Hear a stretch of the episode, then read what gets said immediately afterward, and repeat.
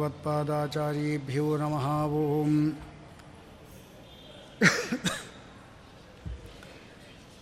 नारायणं सुरगुरुं जगदेकनाथं भक्तप्रियं सकललोकनमस्कृतं च त्रैगुण्यवज्जितमजं विभुमाद्यमीशं वंदे भवग्नमरासुरसिद्धवन्द्यं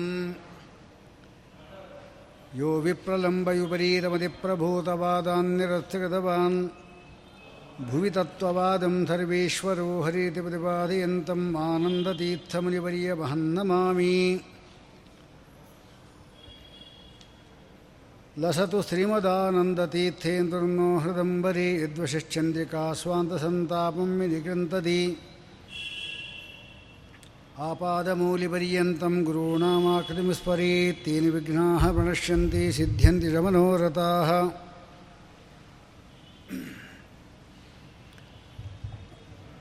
ಜೀವತೋ ವಾಕ್ಯಕರಣಾತ್ ಪ್ರತ್ಯಬ್ಧಂ ಭೂರಿಭೋಜನಾತ್ ಗಯಾಯಾಮ್ ಪಿಂಡದಾನಾಚ ತ್ರಿಭಿಹಿ ಪುತ್ರಸ್ಯ ಪುತ್ರತ ಅಂತ ಕರೆದಿದ್ದಾರೆ. ಅಂದರೆ ತ್ರಿಭಿಹಿ ಪುತ್ರಸ್ಯ ಪುತ್ರತ ಮೂರು ಕಾರಣಗಳಿಂದ ಅವನನ್ನು ಪುತ್ರ ಅಂತ ಕರೀತಾರೆ.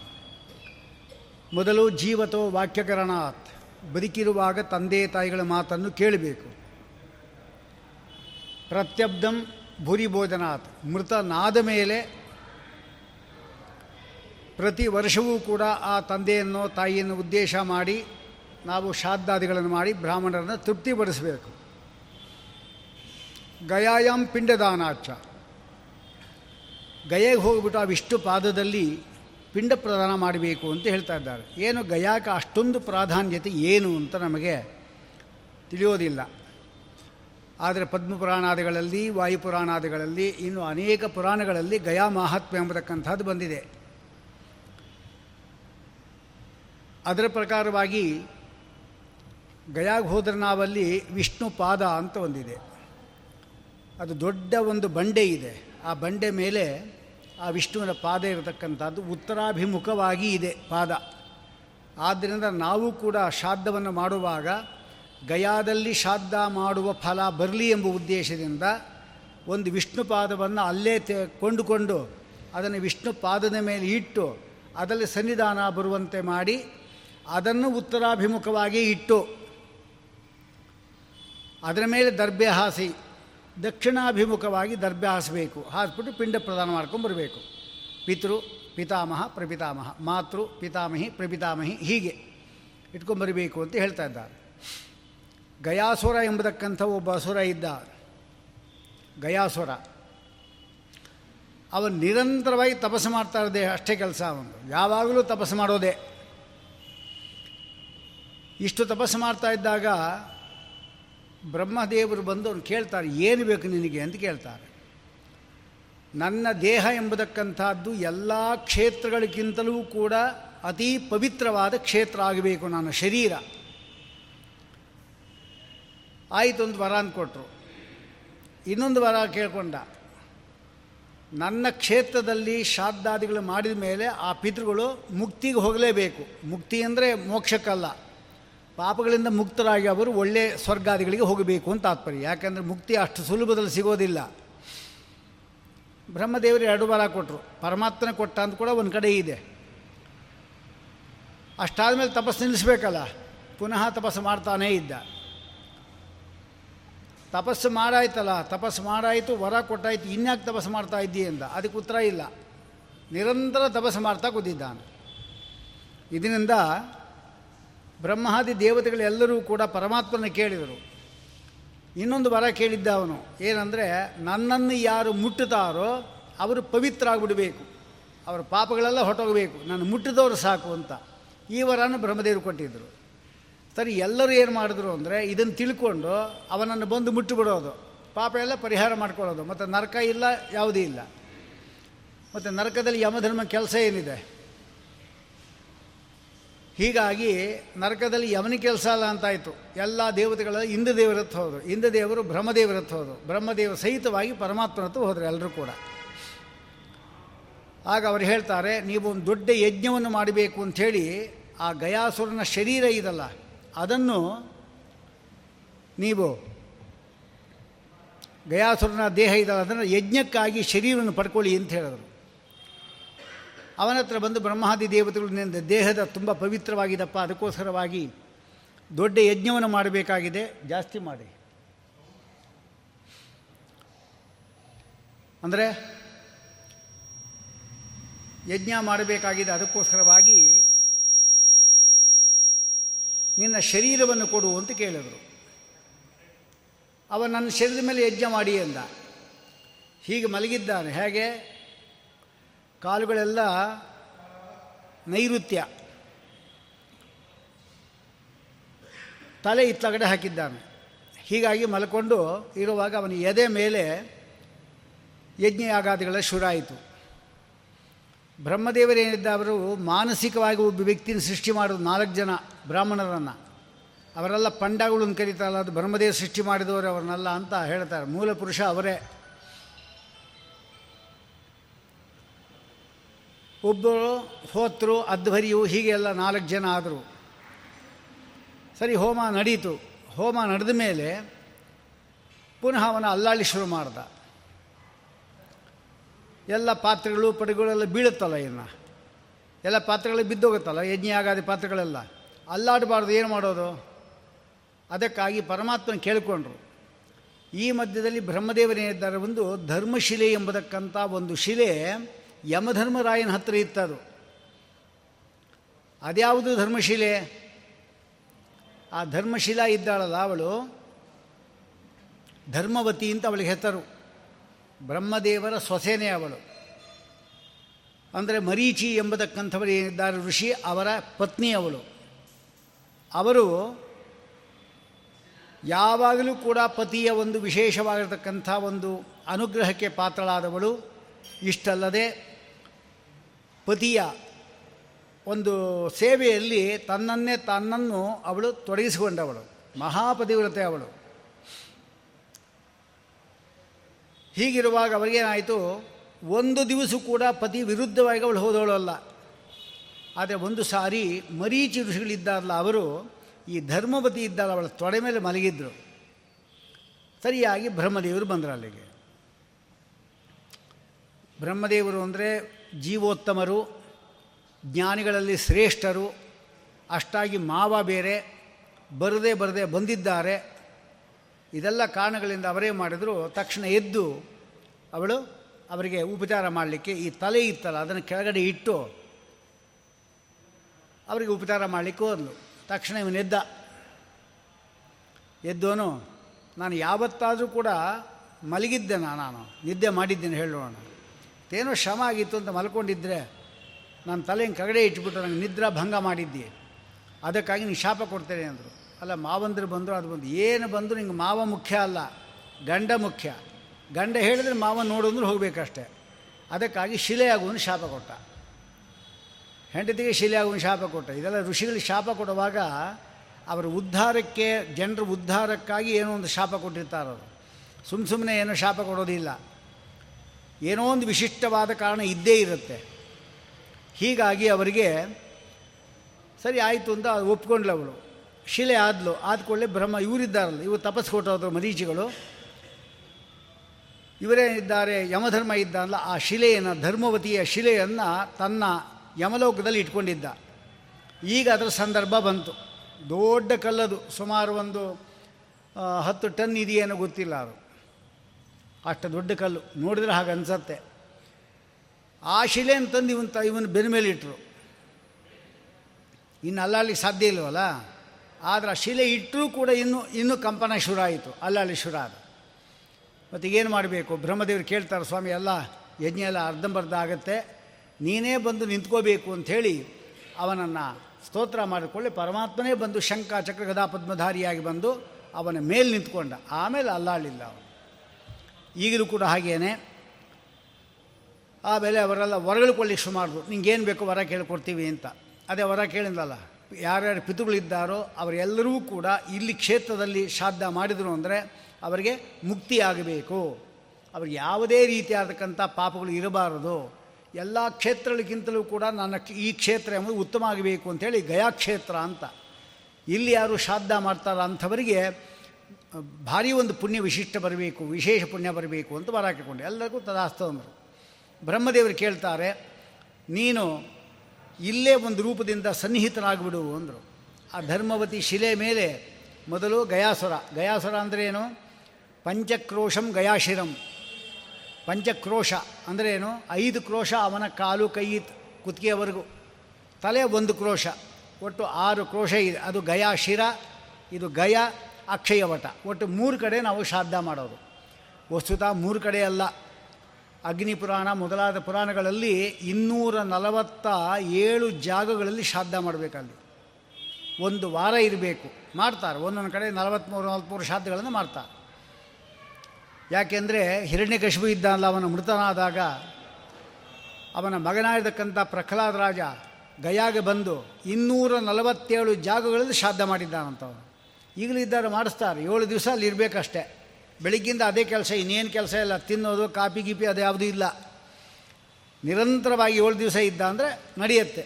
ಮೂರು ಗಂಟೆಗೆ, ಮೂರು ಗಂಟೆ, ನಾಲ್ಕು ಗಂಟೆವರೆಗೂ ಮುಗಿಯುತ್ತದು ಆಮೇಲೆ ಬೇಕಾದ್ರೆ ಊಟ ಮಾಡಿ ಒಂದೇ ಹೊತ್ತು ಊಟ ಪುನಃ ಮಾರ ದಿವಸ ಶುರು ಹೀಗೆ ಮಾಡ್ತಾ ಇದ್ದರೆ ಆಗತ್ತೆ, ಮಾಡ್ಬೋದು. ಅದು ವಸ್ತುತ ಇರತಕ್ಕಂಥದ್ದು ಮೂರು ಜಾಗಗಳು. ಒಂದು ಫಲ್ಗು ನದಿ. ಇನ್ನೊಂದೇನಿದೆ ಅದು ವಿಷ್ಣು ಪಾದ ಮೂರನೇದು ಅಕ್ಷಯ ವಟ ಈ ಮೂರು ಕಡೆ ಅವರು ಶ್ರಾದ್ದ ಮಾಡಿದ್ರು ಅಂದರೆ ಅವರ ಪಿತೃಗಳು ಖಂಡಿತವಾಗಿಯೂ ಕೂಡ ಅವರು ಒಳ್ಳೆಯ ಗತಿ ಆಗೇ ಆಗುತ್ತೆ ಇದರ ಸಂದೇಹ ಇಲ್ಲ. ಇದೆಲ್ಲ ಈ ಧರ್ಮವತಿಯ ಶಿಲೆ, ಅಲ್ಲದೆ ಪರಮಾತ್ಮನ ಸನ್ನಿಧಾನ. ಇದಾದಮೇಲೆ ಪರಮಾತ್ಮ ಏನು ಮಾಡಿದ, ನನ್ನ ಸನ್ನಿಧಾನ ಇದೆ ಎಂಬುದಲ್ಲಿ ಒಂದು ಪಾದವನ್ನು ಇಟ್ಟ, ಒಂದು ಬಲಪಾದವನ್ನು ಇಟ್ಟ. ಅದರ ಶಂಕ ಚಕ್ರ ಗದಾಪದ್ಮ ಎಲ್ಲ ಚಿಹ್ನೆಗಳಿದೆ ಅದರಲ್ಲಿ. ಈಗ ಅಷ್ಟಕೋನಾಕೃತಿ ಮಾಡಿದ್ದಾರೆ. ಈಗ ಮಾತ್ರ ಹೋಗಬಾರ್ದು. ಈಗ ಅಪರ ಪಕ್ಷದಲ್ಲಿ ನೀವು ಹೋದ್ರಿ ಅಂದರೆ ನಿಮ್ಮದೇ ಪಕ್ಷ ಆಗ್ಬಿಡುತ್ತೆ. ಯಾಕೆ ಅಂತ ಹೇಳಿದ್ರೆ ಅಷ್ಟು ಜನ ಇರ್ತಾರೆ, ನೀವು ಊರಿನ ನೀವು ಕಾರುಗೀರ ಹೋದ್ರಿ ಅಂದರೆ ಕಾರು ಒಳಗಡೆ ಹೋಗ್ಲಿಕ್ಕೆ ಆಗೋದೇ ಇಲ್ಲ. ಸುಮಾರು ನಾಲ್ಕು, ಐದು ಕಿಲೋಮೀಟ್ರ್ ಆಚೆ ಕಾರ್ ನಿಲ್ಲಿಸಬೇಕು, ನಡ್ಕೊಂಡು ಹೋಗಬೇಕು. ಎಲ್ಲ ಪೊಲೀಸರೆಲ್ಲ ಒಂದು ಲೆಕ್ಕ ಇದು ಹಾಕಿರ್ತಾರೆ, ಆ ಜಾಗದಲ್ಲೇ ಹೋಗಬೇಕು. ತುಂಬ ಕಷ್ಟಗಳಿರುತ್ತೆ. ಅಲ್ಲಿಯೂ ಅಷ್ಟೇ. ಸ್ವಲ್ಪ ಗುರುತು, ಪರಿಚಯ ಇದ್ದರೆ ಒಂದು ಸ್ವಲ್ಪ ಪರವಾಗಿಲ್ಲ. ಇಲ್ಲದೇ ಇದ್ದರೆ ಅಲ್ಲಿಂದ, ಇಲ್ಲಿಂದ ಕೂತ್ಕೊಂಡು ಆ ಜಾಗಕ್ಕೆ ಪಿಂಡ ಬಿಸಾಕ್ತಾರೆ. ಅದು ಬೀಳುತ್ತೋ ಅಥವಾ ಅಲ್ಲಿ ಕೂತಿದ್ದ ಅವ್ರ ಬಾಯಿ ಬಿದ್ದರೂ ಬಿದ್ದು ಅಂತ ಹೇಳಿ ಕಾಲ ಬಿಸಾಕೋದು ಹೀಗೆ.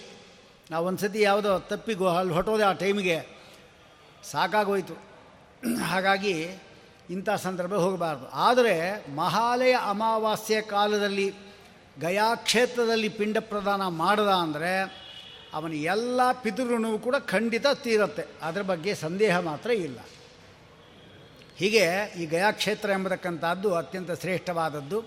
ಫಲ್ಗು ನದಿ ಅಂತಿದೆ ಫಲ್ಗು ನದಿಯಲ್ಲಿ ನೀರಿನ ಮೇಲೆ ಕಾಣಿಸಲ್ಲ. ಮಳೆಗಾಲದಲ್ಲಿ ಹರಿಯುತ್ತೆ ಅಷ್ಟೇ. ಮಳೆಗಾಲದಲ್ಲಿ ತುಂಬ ನೀರು ಬಂದಾಗ ಮೇಲೆ ಹರಿಯುತ್ತೆ. ಆದರೆ ಅಂತರ್ಜಲ ವಾಹಿನಿ ಅದು ಅದು ಉತ್ತರಾಭಿಮುಖ ಹರಿಯೋದು ಅದು ಅದೇ ವಿಶೇಷ. ಉತ್ತರ ವಾಹಿನಿ ಅಂತ. ಈಗ ಪಶ್ಚಿಮ ವಾಹಿನಿ ತಿಳಿದಲ್ಲ ಮೈಸೂರು ಹತ್ರ. ಹಾಗೆ ಇದು ಉತ್ತರ ವಾಹಿನಿ. ಉತ್ತರ ದಿಕ್ಕಿಗೆ ಹೋಗತಕ್ಕಂಥ ನದಿ ಇದು. ಅದು ವಿಶೇಷ. ಒಂದು. ಅಲ್ಲಿ ಯಾವ ಸೀತಾದೇವಿ ರಾಮಚಂದ್ರ ದೇವರು ಅಲ್ಲಿ ಬಂದಿದ್ದರು ರಾಮಚಂದ್ರ ದೇವರು ಬಂದಿರುವಾಗ ಪಿಂಡ ಪ್ರದಾನ ಮಾಡಬೇಕು. ಈ ಸಂದರ್ಭದಲ್ಲಿ ಆ ಸೀತಾದೇವಿ ಇದ್ದಾಳಲ್ಲ ಅವಳು.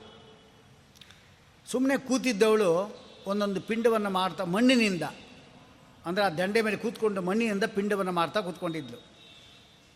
ಸುಮಾರು ಎಲ್ಲರಿಗೂ ಪಿಂಡ ಪ್ರದಾನ ಮಾಡಿದ್ಲು, ಇಟ್ಲು. ಪಿಂಡ ಪ್ರದಾನ ಮಾಡಿದ್ದಾರೆ ಸರಿ, ಕೈ ಬಂತು. ನಾನು ಕೊಡು ಅಂತ. ಅದು ಅದೇ ಮಾತು ಹೇಳ್ತಾಳೆ ಭೀಷ್ಮಾಚಾರ್ಯ ಅದೇ ಮಾತು ಹೇಳ್ತಾಳೆ. ಅಲ್ಲಿ ಕೊಡೋದಿಲ್ಲ ನಾನು, ಅಲ್ಲಿ ನಮ್ಮ ನಮ್ಮ ಪತಿ ಇದ್ದಾರಲ್ಲ, ಅವರೇ ಹಾಕ್ತಾರೆ ಅಂತ ಹೇಳಿಬಿಟ್ಟು ನೀನು ಪಿಂಡ ಪ್ರದಾನ ಮಾಡಿದ್ದಿ ಅಂತ ಹೇಳಿಬಿಟ್ಟು ಸಾಕ್ಷಿ ಯಾರು ಅಂತ ಕೇಳಿದ್ರೆ, ಫಲ್ಗು ನದಿ ನೋಡ್ತಾ ಇರುತ್ತೆ. ಫಲ್ಗು ನದಿ. ಅದನ್ನು ಸಾಕ್ಷಿಯಾಗಿ ಕೊಡ್ತಾಳೆ. ಈ ಫಲ್ಗು ನದಿ ಸಾಕ್ಷಿ ನಾ ಮಾಡಿದ ಪಿಂಡ ಪ್ರದಾನ ಮಾಡಿದ್ದು, ಪಿ ಅದು ದ, ದಶರಥ ಮಹಾರಾಜ ಬಂದು ಸ್ವೀಕಾರ ಮಾಡಿದ್ದಾರೆ ಅದನ್ನು ಅಂತ ಹೇಳ್ತಾರೆ. ಆದರೆ ಯಾರು ಇದನ್ನು ಕೇಳಿದರೆ ನಾನು ನೋಡಿಲ್ಲ ಅಂತ ಹೇಳ್ಬಾರದು. ಮತ್ತು ನೀನು ಮೇಲೆ ಹರಿತಾ ಇದ್ದರೂ ಕೂಡ ಏನು ಪ್ರಯೋಜನ? ಮೇಲೆ ಹರಿತಾ ಇದ್ದಿ, ಸಾಕ್ಷಿಯಾಗಿದ್ದಿ ಅದು ನಾನು ನೋಡಿಲ್ಲ ಅಂತ ಹೇಳ್ತಾ ಇದ್ದಿ. ನಿನಗೆ ಹರಿಯೋದೇ ಬೇಡ ಮೇಲೆ, ಭೂಮಿ ಒಳಗಡೆ ಇರು ಅಂತ ಶಾಪ ಕೊಡು. ಸೀತಾದೇವಿ ಶಾಪದ್ದದು ಹಾಗಾಗಿ ನೀರು ಒಳಗಡೆನೇ ಹರಿಯುತ್ತೆ. ಅಂದರೆ ತುಂಬ ಆಳ ಏನು ತೋಡಬೇಕು ಅಂತೇನಿಲ್ಲ ನಾವು. ಒಂದು ಇಷ್ಟುದ್ದ ಆಳ ಹಳ್ಳ ತೊಳ್ಕೊಳ್ಳೆ ನೀರು ಸಿಗತ್ತೆ. ಅಲ್ಲೇನೆ ನಾವು ಶ್ರಾದ್ದವನ್ನು ಮಾಡ್ತಕ್ಕಂಥದ್ದು. ಇದು ಫಲ್ಗು ತೀರ್ಥದಲ್ಲಿ ಸ್ನಾನ ಸ್ನಾನ ಮಾಡಿ, ಅಲ್ಲಿಂದ ನೀರು ತೆಗೆದುಕೊಂಡು ಅಲ್ಲಿಂದಲೇ ಅಡಿಗೆ ಮಾಡಿ, ಅಲ್ಲೇ ಪಿಂಡ ಪ್ರದಾನ ಮಾಡಿ ಪಿತೃಗಳು ಸಂತೋಷ ಪಡ್ತಕ್ಕಂಥದ್ದು ಒಂದು ಕಾರ್ಯಕ್ರಮ. ಏನೇದು ವಿಷ್ಣು ಪಾದದಲ್ಲಿ ಇಡತಕ್ಕಂಥದ್ದು ಅದೊಂದಿದೆ. ಅದಾದ ಮೇಲೆ ಮೂರನೇದು ಅಕ್ಷಯ ವಟ ಅಂತಿದೆ. ದೊಡ್ಡ ವಟವೃಕ್ಷ. ಅಕ್ಷಯ ವೃಕ್ಷದ ಅಕ್ಷಯ ವಟ, ಅಲ್ಲಿ ಹೆಸರು ನೋಡಿ, ಅದಕ್ಕೆ ಹೆಸರೇ ಅಕ್ಷಯ ವಟ. ಯಾವ ವಟದ ಕೆಳಗಡೆ ನಾವು ಶಾಬ್ದವನ್ನು ಮಾಡಿದೀವಿ ಅಂದರೆ, ಫಲ ಎಷ್ಟು? ಅಕ್ಷಯ ಫಲ. ಅದಕ್ಕೆ ಅಕ್ಷಯ ವಟ ಅಂತ. ಅಲ್ಲೆಲ್ಲ ಕೂತಿರ್ತಾರೆ, ಬ್ರಾಹ್ಮಣರುಗಳು ಕೂತಿರ್ತಾರೆ. ಇನ್ನೊಂದು ಕಥೆ ಅಲ್ಲೇ ಬರುತ್ತೆ, ವಾಯುಪುರಾಣದಲ್ಲೇ ಬರುತ್ತೆ. ಅಲ್ಲೇ ಹೇಳ್ತಾರೆ ಅಂದರೆ, ಬ್ರಹ್ಮದೇವರು ಯಜ್ಞಯಾಗಾದಿಗಳು ಮಾಡಿದ ಮೇಲೆ ಬೇಕಾದಷ್ಟು ಸಂಪತ್ತುಗಳು ಅಲ್ಲೇ ಇಟ್ಟಿದ್ದಾರೆ. ನೀವೆಲ್ಲ ಆಸೆ ಪಡಬೇಡಿ, ದುಡ್ಡು ಮೇಲೆ ಇಲ್ಲೇ ಬೇಕಾಷ್ಟು ತಗೊಳ್ಳಿ ಅಂದರೂ ಕೂಡ ಪುನಃ ಆಸೆ. ಅಸಂತುಷ್ಟಾ ದ್ವಿಜಾಹ ನಷ್ಟಾ ಅಂತ. ಬ್ರಾಹ್ಮಣರಿಗೆ ಸಂತೋಷ ಇಲ್ಲದೇನೆ ಅವರು ಹಾಳು ಮಾಡಿಕೊಂಡ್ರು ಜೀವನವನ್ನು ಅಂತ. ಇಷ್ಟು ಕೊಟ್ಟರೆ ಅಷ್ಟು ಅಷ್ಟು ಕೊಟ್ಟರೆ ಇಷ್ಟು. ಪುನಃ ಎಷ್ಟಿದ್ರೂ ಆಸೆ ಎಂಬುದಾಗಿ ಎಲ್ಲರಿಗೂ ಆಸೆ ಇದೆ ಸುಮ್ಮನೆ ಬ್ರಾಹ್ಮಣರು ಮಾತ್ರ ಗುರಿ ಮಾಡೋದು ಅಷ್ಟೇ ಯಾರಿಗೂ ಆಸೆ ಇಲ್ಲ, ಯಾರನ್ನ ಹೇಳಿರೋಣ? ನಿಮಗೇನು ಆಸೆ ಇಲ್ವಾ? ಎಲ್ಲರಿಗೂ ಮನುಷ್ಯ ಅಂದಮೇಲೆ ಆಸೆ ಇದ್ದಿದ್ದೆ. ಆದರೆ ಬ್ರಹ್ಮದೇವರು ಅಷ್ಟೊಂದು ಸಂಪತ್ತ ಕೊಟ್ಟಿದ್ದರೂ ಕೂಡ ಅವರು ಪುನಃ ದುಡ್ಡಿಗೆ ಆಸೆ ಪಟ್ಟರು ಇರಲಿ ಅಂತ. ಇದರಿಂದ ಬ್ರಹ್ಮದೇವರು ಅವರು ಶಾಪ ಕೊಟ್ಟರು ನೀವು ಇನ್ನು ಮೇಲೆ ನೀವು ಅಪವಿತ್ರರು ಅಂತ ಏನೋ ಶಾಪ ಕೊಟ್ಟರು ಅವರಿಗೆ. ಶಾಪ ಕೊಟ್ಟುಕೊಳ್ಳಿ ಅವ್ರಿಗೇನಾಯಿತು ಭೇದ ಆಯಿತು ಅವರು ಬೇಡ್ಕೊಂಡ್ರು. ಮೇಲೆ ನೀವು ಪವಿತ್ರರು ಅಂತ ನಾನು ಮಾಡಿದ್ದೇನೆ. ನಿಮ್ಮ ಅನುಮತಿಯನ್ನು ಕೇಳಿಯೇ ಅವರು ಶ್ರಾದ್ದಾದಿಗಳು ಮಾಡಿದ್ರೆ ಪೂರ್ಣಫಲ ಇಲ್ಲದೆ ಬರುವುದಿಲ್ಲ. ನೀವು ಸಂತೋಷಪಟ್ಟರೇನೆ ಪೂರ್ಣಫಲ ಬರೋದು. ಅದಕ್ಕಾಗಿ ಆ ಬ್ರಾಹ್ಮಣರಿಗೆಲ್ಲ ಅವ್ರು ಕೇಳಿದಾಗ, ನಿಮ್ಮನ್ನು ಪ್ರಾಣ ತೆಗಿತಾರೆ ಬಿಡ್ರಿ ಅವರು. ಯಾರು ಹೋದರು ಅಂದರೆ ಕ, ಎಲ್ಲ ಕ್ಷೇತ್ರಗಳೆಲ್ಲ ಹಾಗೆ ಸುಮ್ಮ ಸುಮ್ಮನೆ ಯಾವುದಕ್ಕೂ ದುಡ್ಡು ಕಿತ್ಕೊತಾರೆ. ಆದರೆ ಶ್ರಾದ್ದಾದಿಗಳನ್ನು ಮಾಡಿಸೋವಾಗ ನಾವು ಅವ್ರಿಗೆ ಒಂದು ಸ್ವಲ್ಪ ಹೆಚ್ಚು ಕೊಟ್ಟಾಗ ಅವರು, ಅವ್ರ ಬಾಯಿಂದ ಬರಬೇಕು. ನಿಮ್ಮ ತಂದೆ, ತಾಯಿಗಳೆಲ್ಲ ಒಳ್ಳೆ ಗತಿ ಆಗಿದೆ ಅಂತ ಅವ್ರು ಹೇಳಿಬಿಟ್ರು ಅಂದರೆ ನಿಮ್ಮ ಕಾರ್ಯಕ್ರಮ ಮುಗೀತು. ಇದು ಬ್ರಹ್ಮದೇವರ ವರ ಕೊಟ್ಟಿದ್ದು. ಆದ್ದರಿಂದ ಅಲ್ಲಿ ಹೋದಾಗ ನೀವು ಎಲ್ಲಿ ಗಯಾಗ ಕ್ಷೇತ್ರಗಳಿಗೆಲ್ಲ ಹೋದಾಗ ನಿಮಗೆ ಬ್ರಾಹ್ಮಣರ ಪರೀಕ್ಷೆ ಮಾಡಬೇಕಾಗಿಲ್ಲ. ಇವನು ಸಂಧ್ಯಾವನ್ನು ಮಾಡ್ತಾನೋ ಇಲ್ಲೋ, ಇವನು ಬೀಡಿ ಸೇರ್ತಾನೋ ಏನೋ, ಇದೆಲ್ಲ ಪರೀಕ್ಷೆ ಮಾಡಬೇಕಾಗಿಲ್ಲ. ಬ್ರಾಹ್ಮಣ ಅಂತ ಆದರೂ ಮಾತ್ರ ಮುಗೀತು ಅಷ್ಟೆ. ಆದ್ದರಿಂದ ಇಷ್ಟೆಲ್ಲ ಕೊಟ್ಟಿದ್ದಕ್ಕೋಸ್ಕರವಾಗಿ ಈ ಗಯಾದಲ್ಲಿ ಅಷ್ಟು ಶ್ರೇಷ್ಠವಾಗಿದೆ ಅಂತ ಹೇಳ್ತಾ ಇದ್ದಾರೆ. ಮುಂದೆ ಈ ಉಚ್ಚಿಷ್ಟ ಪಿಂಡ ಅಂತ ಒಂದು ಇಡ್ತಾರೆ. ಕಾಕಪಿಂಡ ಅಂತ ಅದಕ್ಕೆ ಹೆಸರು. ನವಿಲಿದೆ, ಬೇಕಾಷ್ಟು ಪಕ್ಷಿಗಳಿದೆ, ಗರುಡ ಇದೆ, ಹದ್ದುಗಳಿದೆ, ಅದು ಯಾವುದಕ್ಕೂ ಬಿಟ್ಟು ಈ ಅನಿಷ್ಟವಾಗಿರ್ತಕ್ಕಂಥ ಕಾಗೆಗೆ ಈ ಒಂದು ಶ್ರಾದ್ದದ ಒಂದು ಭಾಗವನ್ನು ಕೊಡೋದು ಅಂದರೆ ಏನು? ನಮಗೆ ಅದು ಅರ್ಥ ಆಗೋದಿಲ್ಲ. ಆದರೆ ಅದರ ತಾತ್ಪರ್ಯ ಏನು ಅಂತ ಅರ್ಥ ಮಾಡ್ಕೋಬೇಕು. ಪ್ರತಿಯೊಂದು ಪ್ರಾಣಿಗಳಿಗೂ ಪಕ್ಷಿಗಳು ಕೂಡ ಒಂದು ವಿಶಿಷ್ಟ ಒಂದು ಅನುಗ್ರಹ ದೇವತೆಗಳು ಮಾಡುತ್ತಾರೆ ಇದು ಮರುತ್ತನ ಮರುತ್ತೇನಿದ್ದಾನೆ ಮರುತ್ ರಾಜ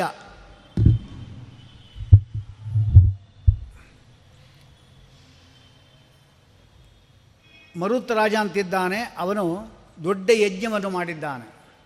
ನಾವಲ್ಲಿ ವೇದ ಮಂತ್ರ ಹೇಳ್ತಾರೆ, ಮರುತಃ ಪರಿವೇಷ್ಟಾರೌ, ಮರುತ್ತಸ್ಯ ವಸನ್ ಗೃಹೇ. ಆವೀಕ್ಷಿತಸ್ಯ ಕಾಮಪ್ರೇಹಿ ವಿಶ್ವೇದೇವ ಸಭಾಸದ ಇತಿ ಅಂತ ಒಂದು ಮಂತ್ರ ಇದೆ. ಮರುತ್ತುಗಳು ನಲವತ್ತೊಂಬತ್ತು ಜನ ಮರುತ್ತುಗಳು ಆ ಮರುತ್ ರಾಜ ಇದ್ದಾನಲ್ಲ, ಅವನಿಗೆ ಅವೀಕ್ಷಿತ ಅಥವಾ ಆವಿಕ್ಷಿತ ಅಂತ ಹೇಳಿದರು ಮಾರ್ಕಂಡೇಯ ಪುರಾಣದಲ್ಲಿ ಹೇಳುವಾಗ ಇವನ ಹೆಸರು ಅವೀಕ್ಷಿತ ಹುಟ್ಟಿದಾಗ, ಈ ರಾಜ ಹುಟ್ಟಿದಾಗ ಯಾವ ಕೆಟ್ಟ ಗ್ರಹಗಳೂ ಕೂಡ ದುಷ್ಟ ದೃಷ್ಟಿಯಿಂದ ನೋಡಲಿಲ್ಲ. ಅವೀಕ್ಷಿತ. ವೀಕ್ಷಿತ ಅಂದರೆ ನೋಡೋದು. ಅವೀಕ್ಷಿತ ಅಂದರೆ ಈಕ್ಷಿತ ಅಂದರೆ ನೋಡೋದು. ಅವೀಕ್ಷಿತ ಅಂದರೆ ಏನು? ನೋಡದೇ ಇರೋದು. ಯಾವ ಗ್ರಹಗಳೂ ಕೂಡ ಕೆಟ್ಟ ದೃಷ್ಟಿಯಿಂದ ನೋಡಿಲ್ಲ. ಅದಕ್ಕೆ ಅವೀಕ್ಷಿತ.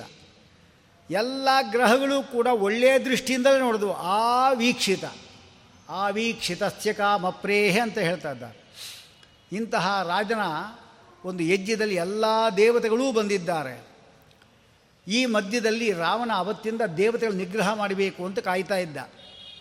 ಸರಿಯಾಗಿ ದೇವತೆಗಳೆಲ್ಲ ಇಲ್ಲಿ ಬರ್ತಾರೆ ಅಂತ ಗೊತ್ತಾಯಿತು. ರಾವಣ ಏನು ಮಾಡ್ದ? ಬಂದ. ಇವರು ನಿಗ್ರಹ ಮಾಡಬೇಕು ಅಂತ ಬಂದ. ಇವರು ಬಂದ ಕೂಡಲೇ ಅವನಿಗೆ ವರ ಗೊತ್ತಿತ್ತು. ಬ್ರಹ್ಮದೇವರ ವರ ಎಲ್ಲ ಗೊತ್ತಿದೆ ಅವನಿಗೆ. ಇನ್ನು ಎಷ್ಟೋ ಕಾಲ ಅವನು ಹಾಗೆ ಇರಬೇಕು ಅಂತ ಗೊತ್ತಿದೆ. ಅದಕ್ಕಾಗಿ ಅವರೇ ಮಾಡಿದರು ಅಂದರೆ ಸುಮ್ಮನೆ ಇದ್ದರು ಅವನು ಬಂದ ಕೂಡಲೇ ಏನು ಮಾಡಿದ್ರು? ಭಯ ಆಯಿತು ಅವರಿಗೆ. ಒಬ್ಬರು ಯಾವ ಪ್ರಾಣಿ ಪಕ್ಷಿಗಳು ಸಿಗುತ್ತೋ ಅಲ್ಲಿ ಪ್ರವೇಶ ಮಾಡಿಬಿಟ್ರು. ರಕ್ಷಣೆಗೆ. ಅದರಲ್ಲಿ ಸ್ಕಂದ ಏನಿದ್ದಾನವನು ಸರ್ಪ ಹೋಗ್ತಾ ಇತ್ತು, ಸರ್ಪದಲ್ಲಿ ಸೇರಿಕೊಂಡ. ಯಮಧರ್ಮ ಏನಿದ್ದಾನವನು ಕಾಗೆಲ್ ಸೇರಿಕೊಂಡ. ಇನ್ನು ವರುಣ ಏನಿದ್ದಾನೆ, ಅವನು ಹಂಸ ಪಕ್ಷಿಯಲ್ಲಿ ಸೇರಿಕೊಂಡ. ಇಂದ್ರದೇವ, ಕುಬೇರ ಹೆಂಟೆಗೊದ್ದದೆಲ್ಲ ಅದಲ್ಲೆಲ್ಲ ಸೇರಿಕೊಂಡ್ರು. ಈಗ ಒಬ್ಬೊಬ್ಬರು ಅವನ ಪ್ರಾಣಿ ಸೇರಿಕೊಂಡ್ರು. ಅವನೇ ಮಾಡ್ದ ದೇವತೆಗಳು ಅಂತ ಹೆಸರು, ಮಹಾಪರಾಕ್ರಮಶಾಲಿಗಳು ಅಂತ ಹೆಸರು, ನಾನು ಬಂದರೆ ಎಲ್ಲರೂ ಕೂಡ ಆ ದುರ್ಬಲವಾದ ಪ್ರಾಣಿ ಆಶ್ರಯಿಸಿದ್ದೀರಲ್ಲ ಹೋಗಿ ಬದುಕೋಗ್ರಿ ಎಂದು ಬಿಟ್ಬಿಟ್ಟ ಆಮೇಲೆ ಒಂದೊಂದೇ ಪ್ರಾಣಿ ಅವರು ಯಾವುದೋ ಆಶಯ ಪಡ್ಕೊಂಡಿದ್ದು, ಆ ಪ್ರಾಣಿಯಿಂದ ಆಚೆ ಬಂದರು.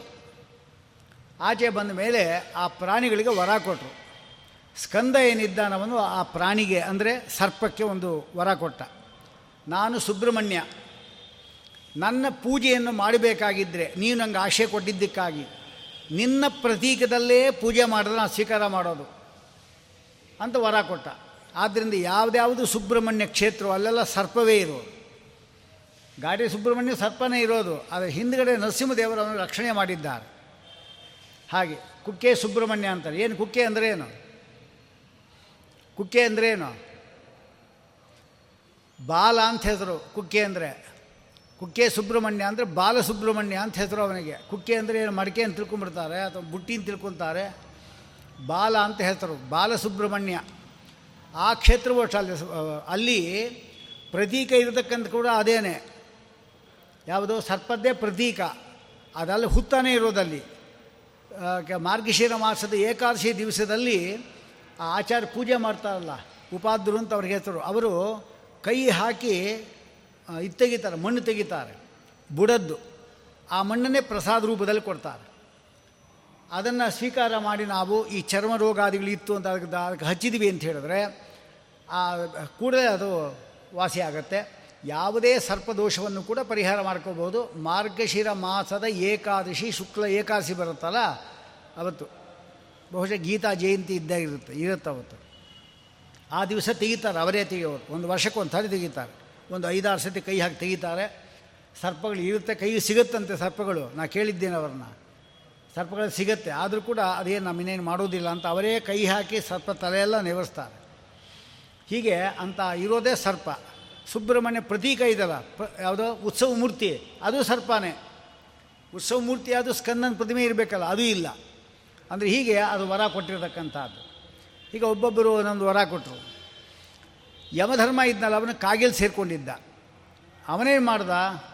ನಿನಗೆ ಒಂದು ವರಗಳ ಸಾಲನ್ನೇ ಕೊಟ್ಟ ಅವನಿಗೆ.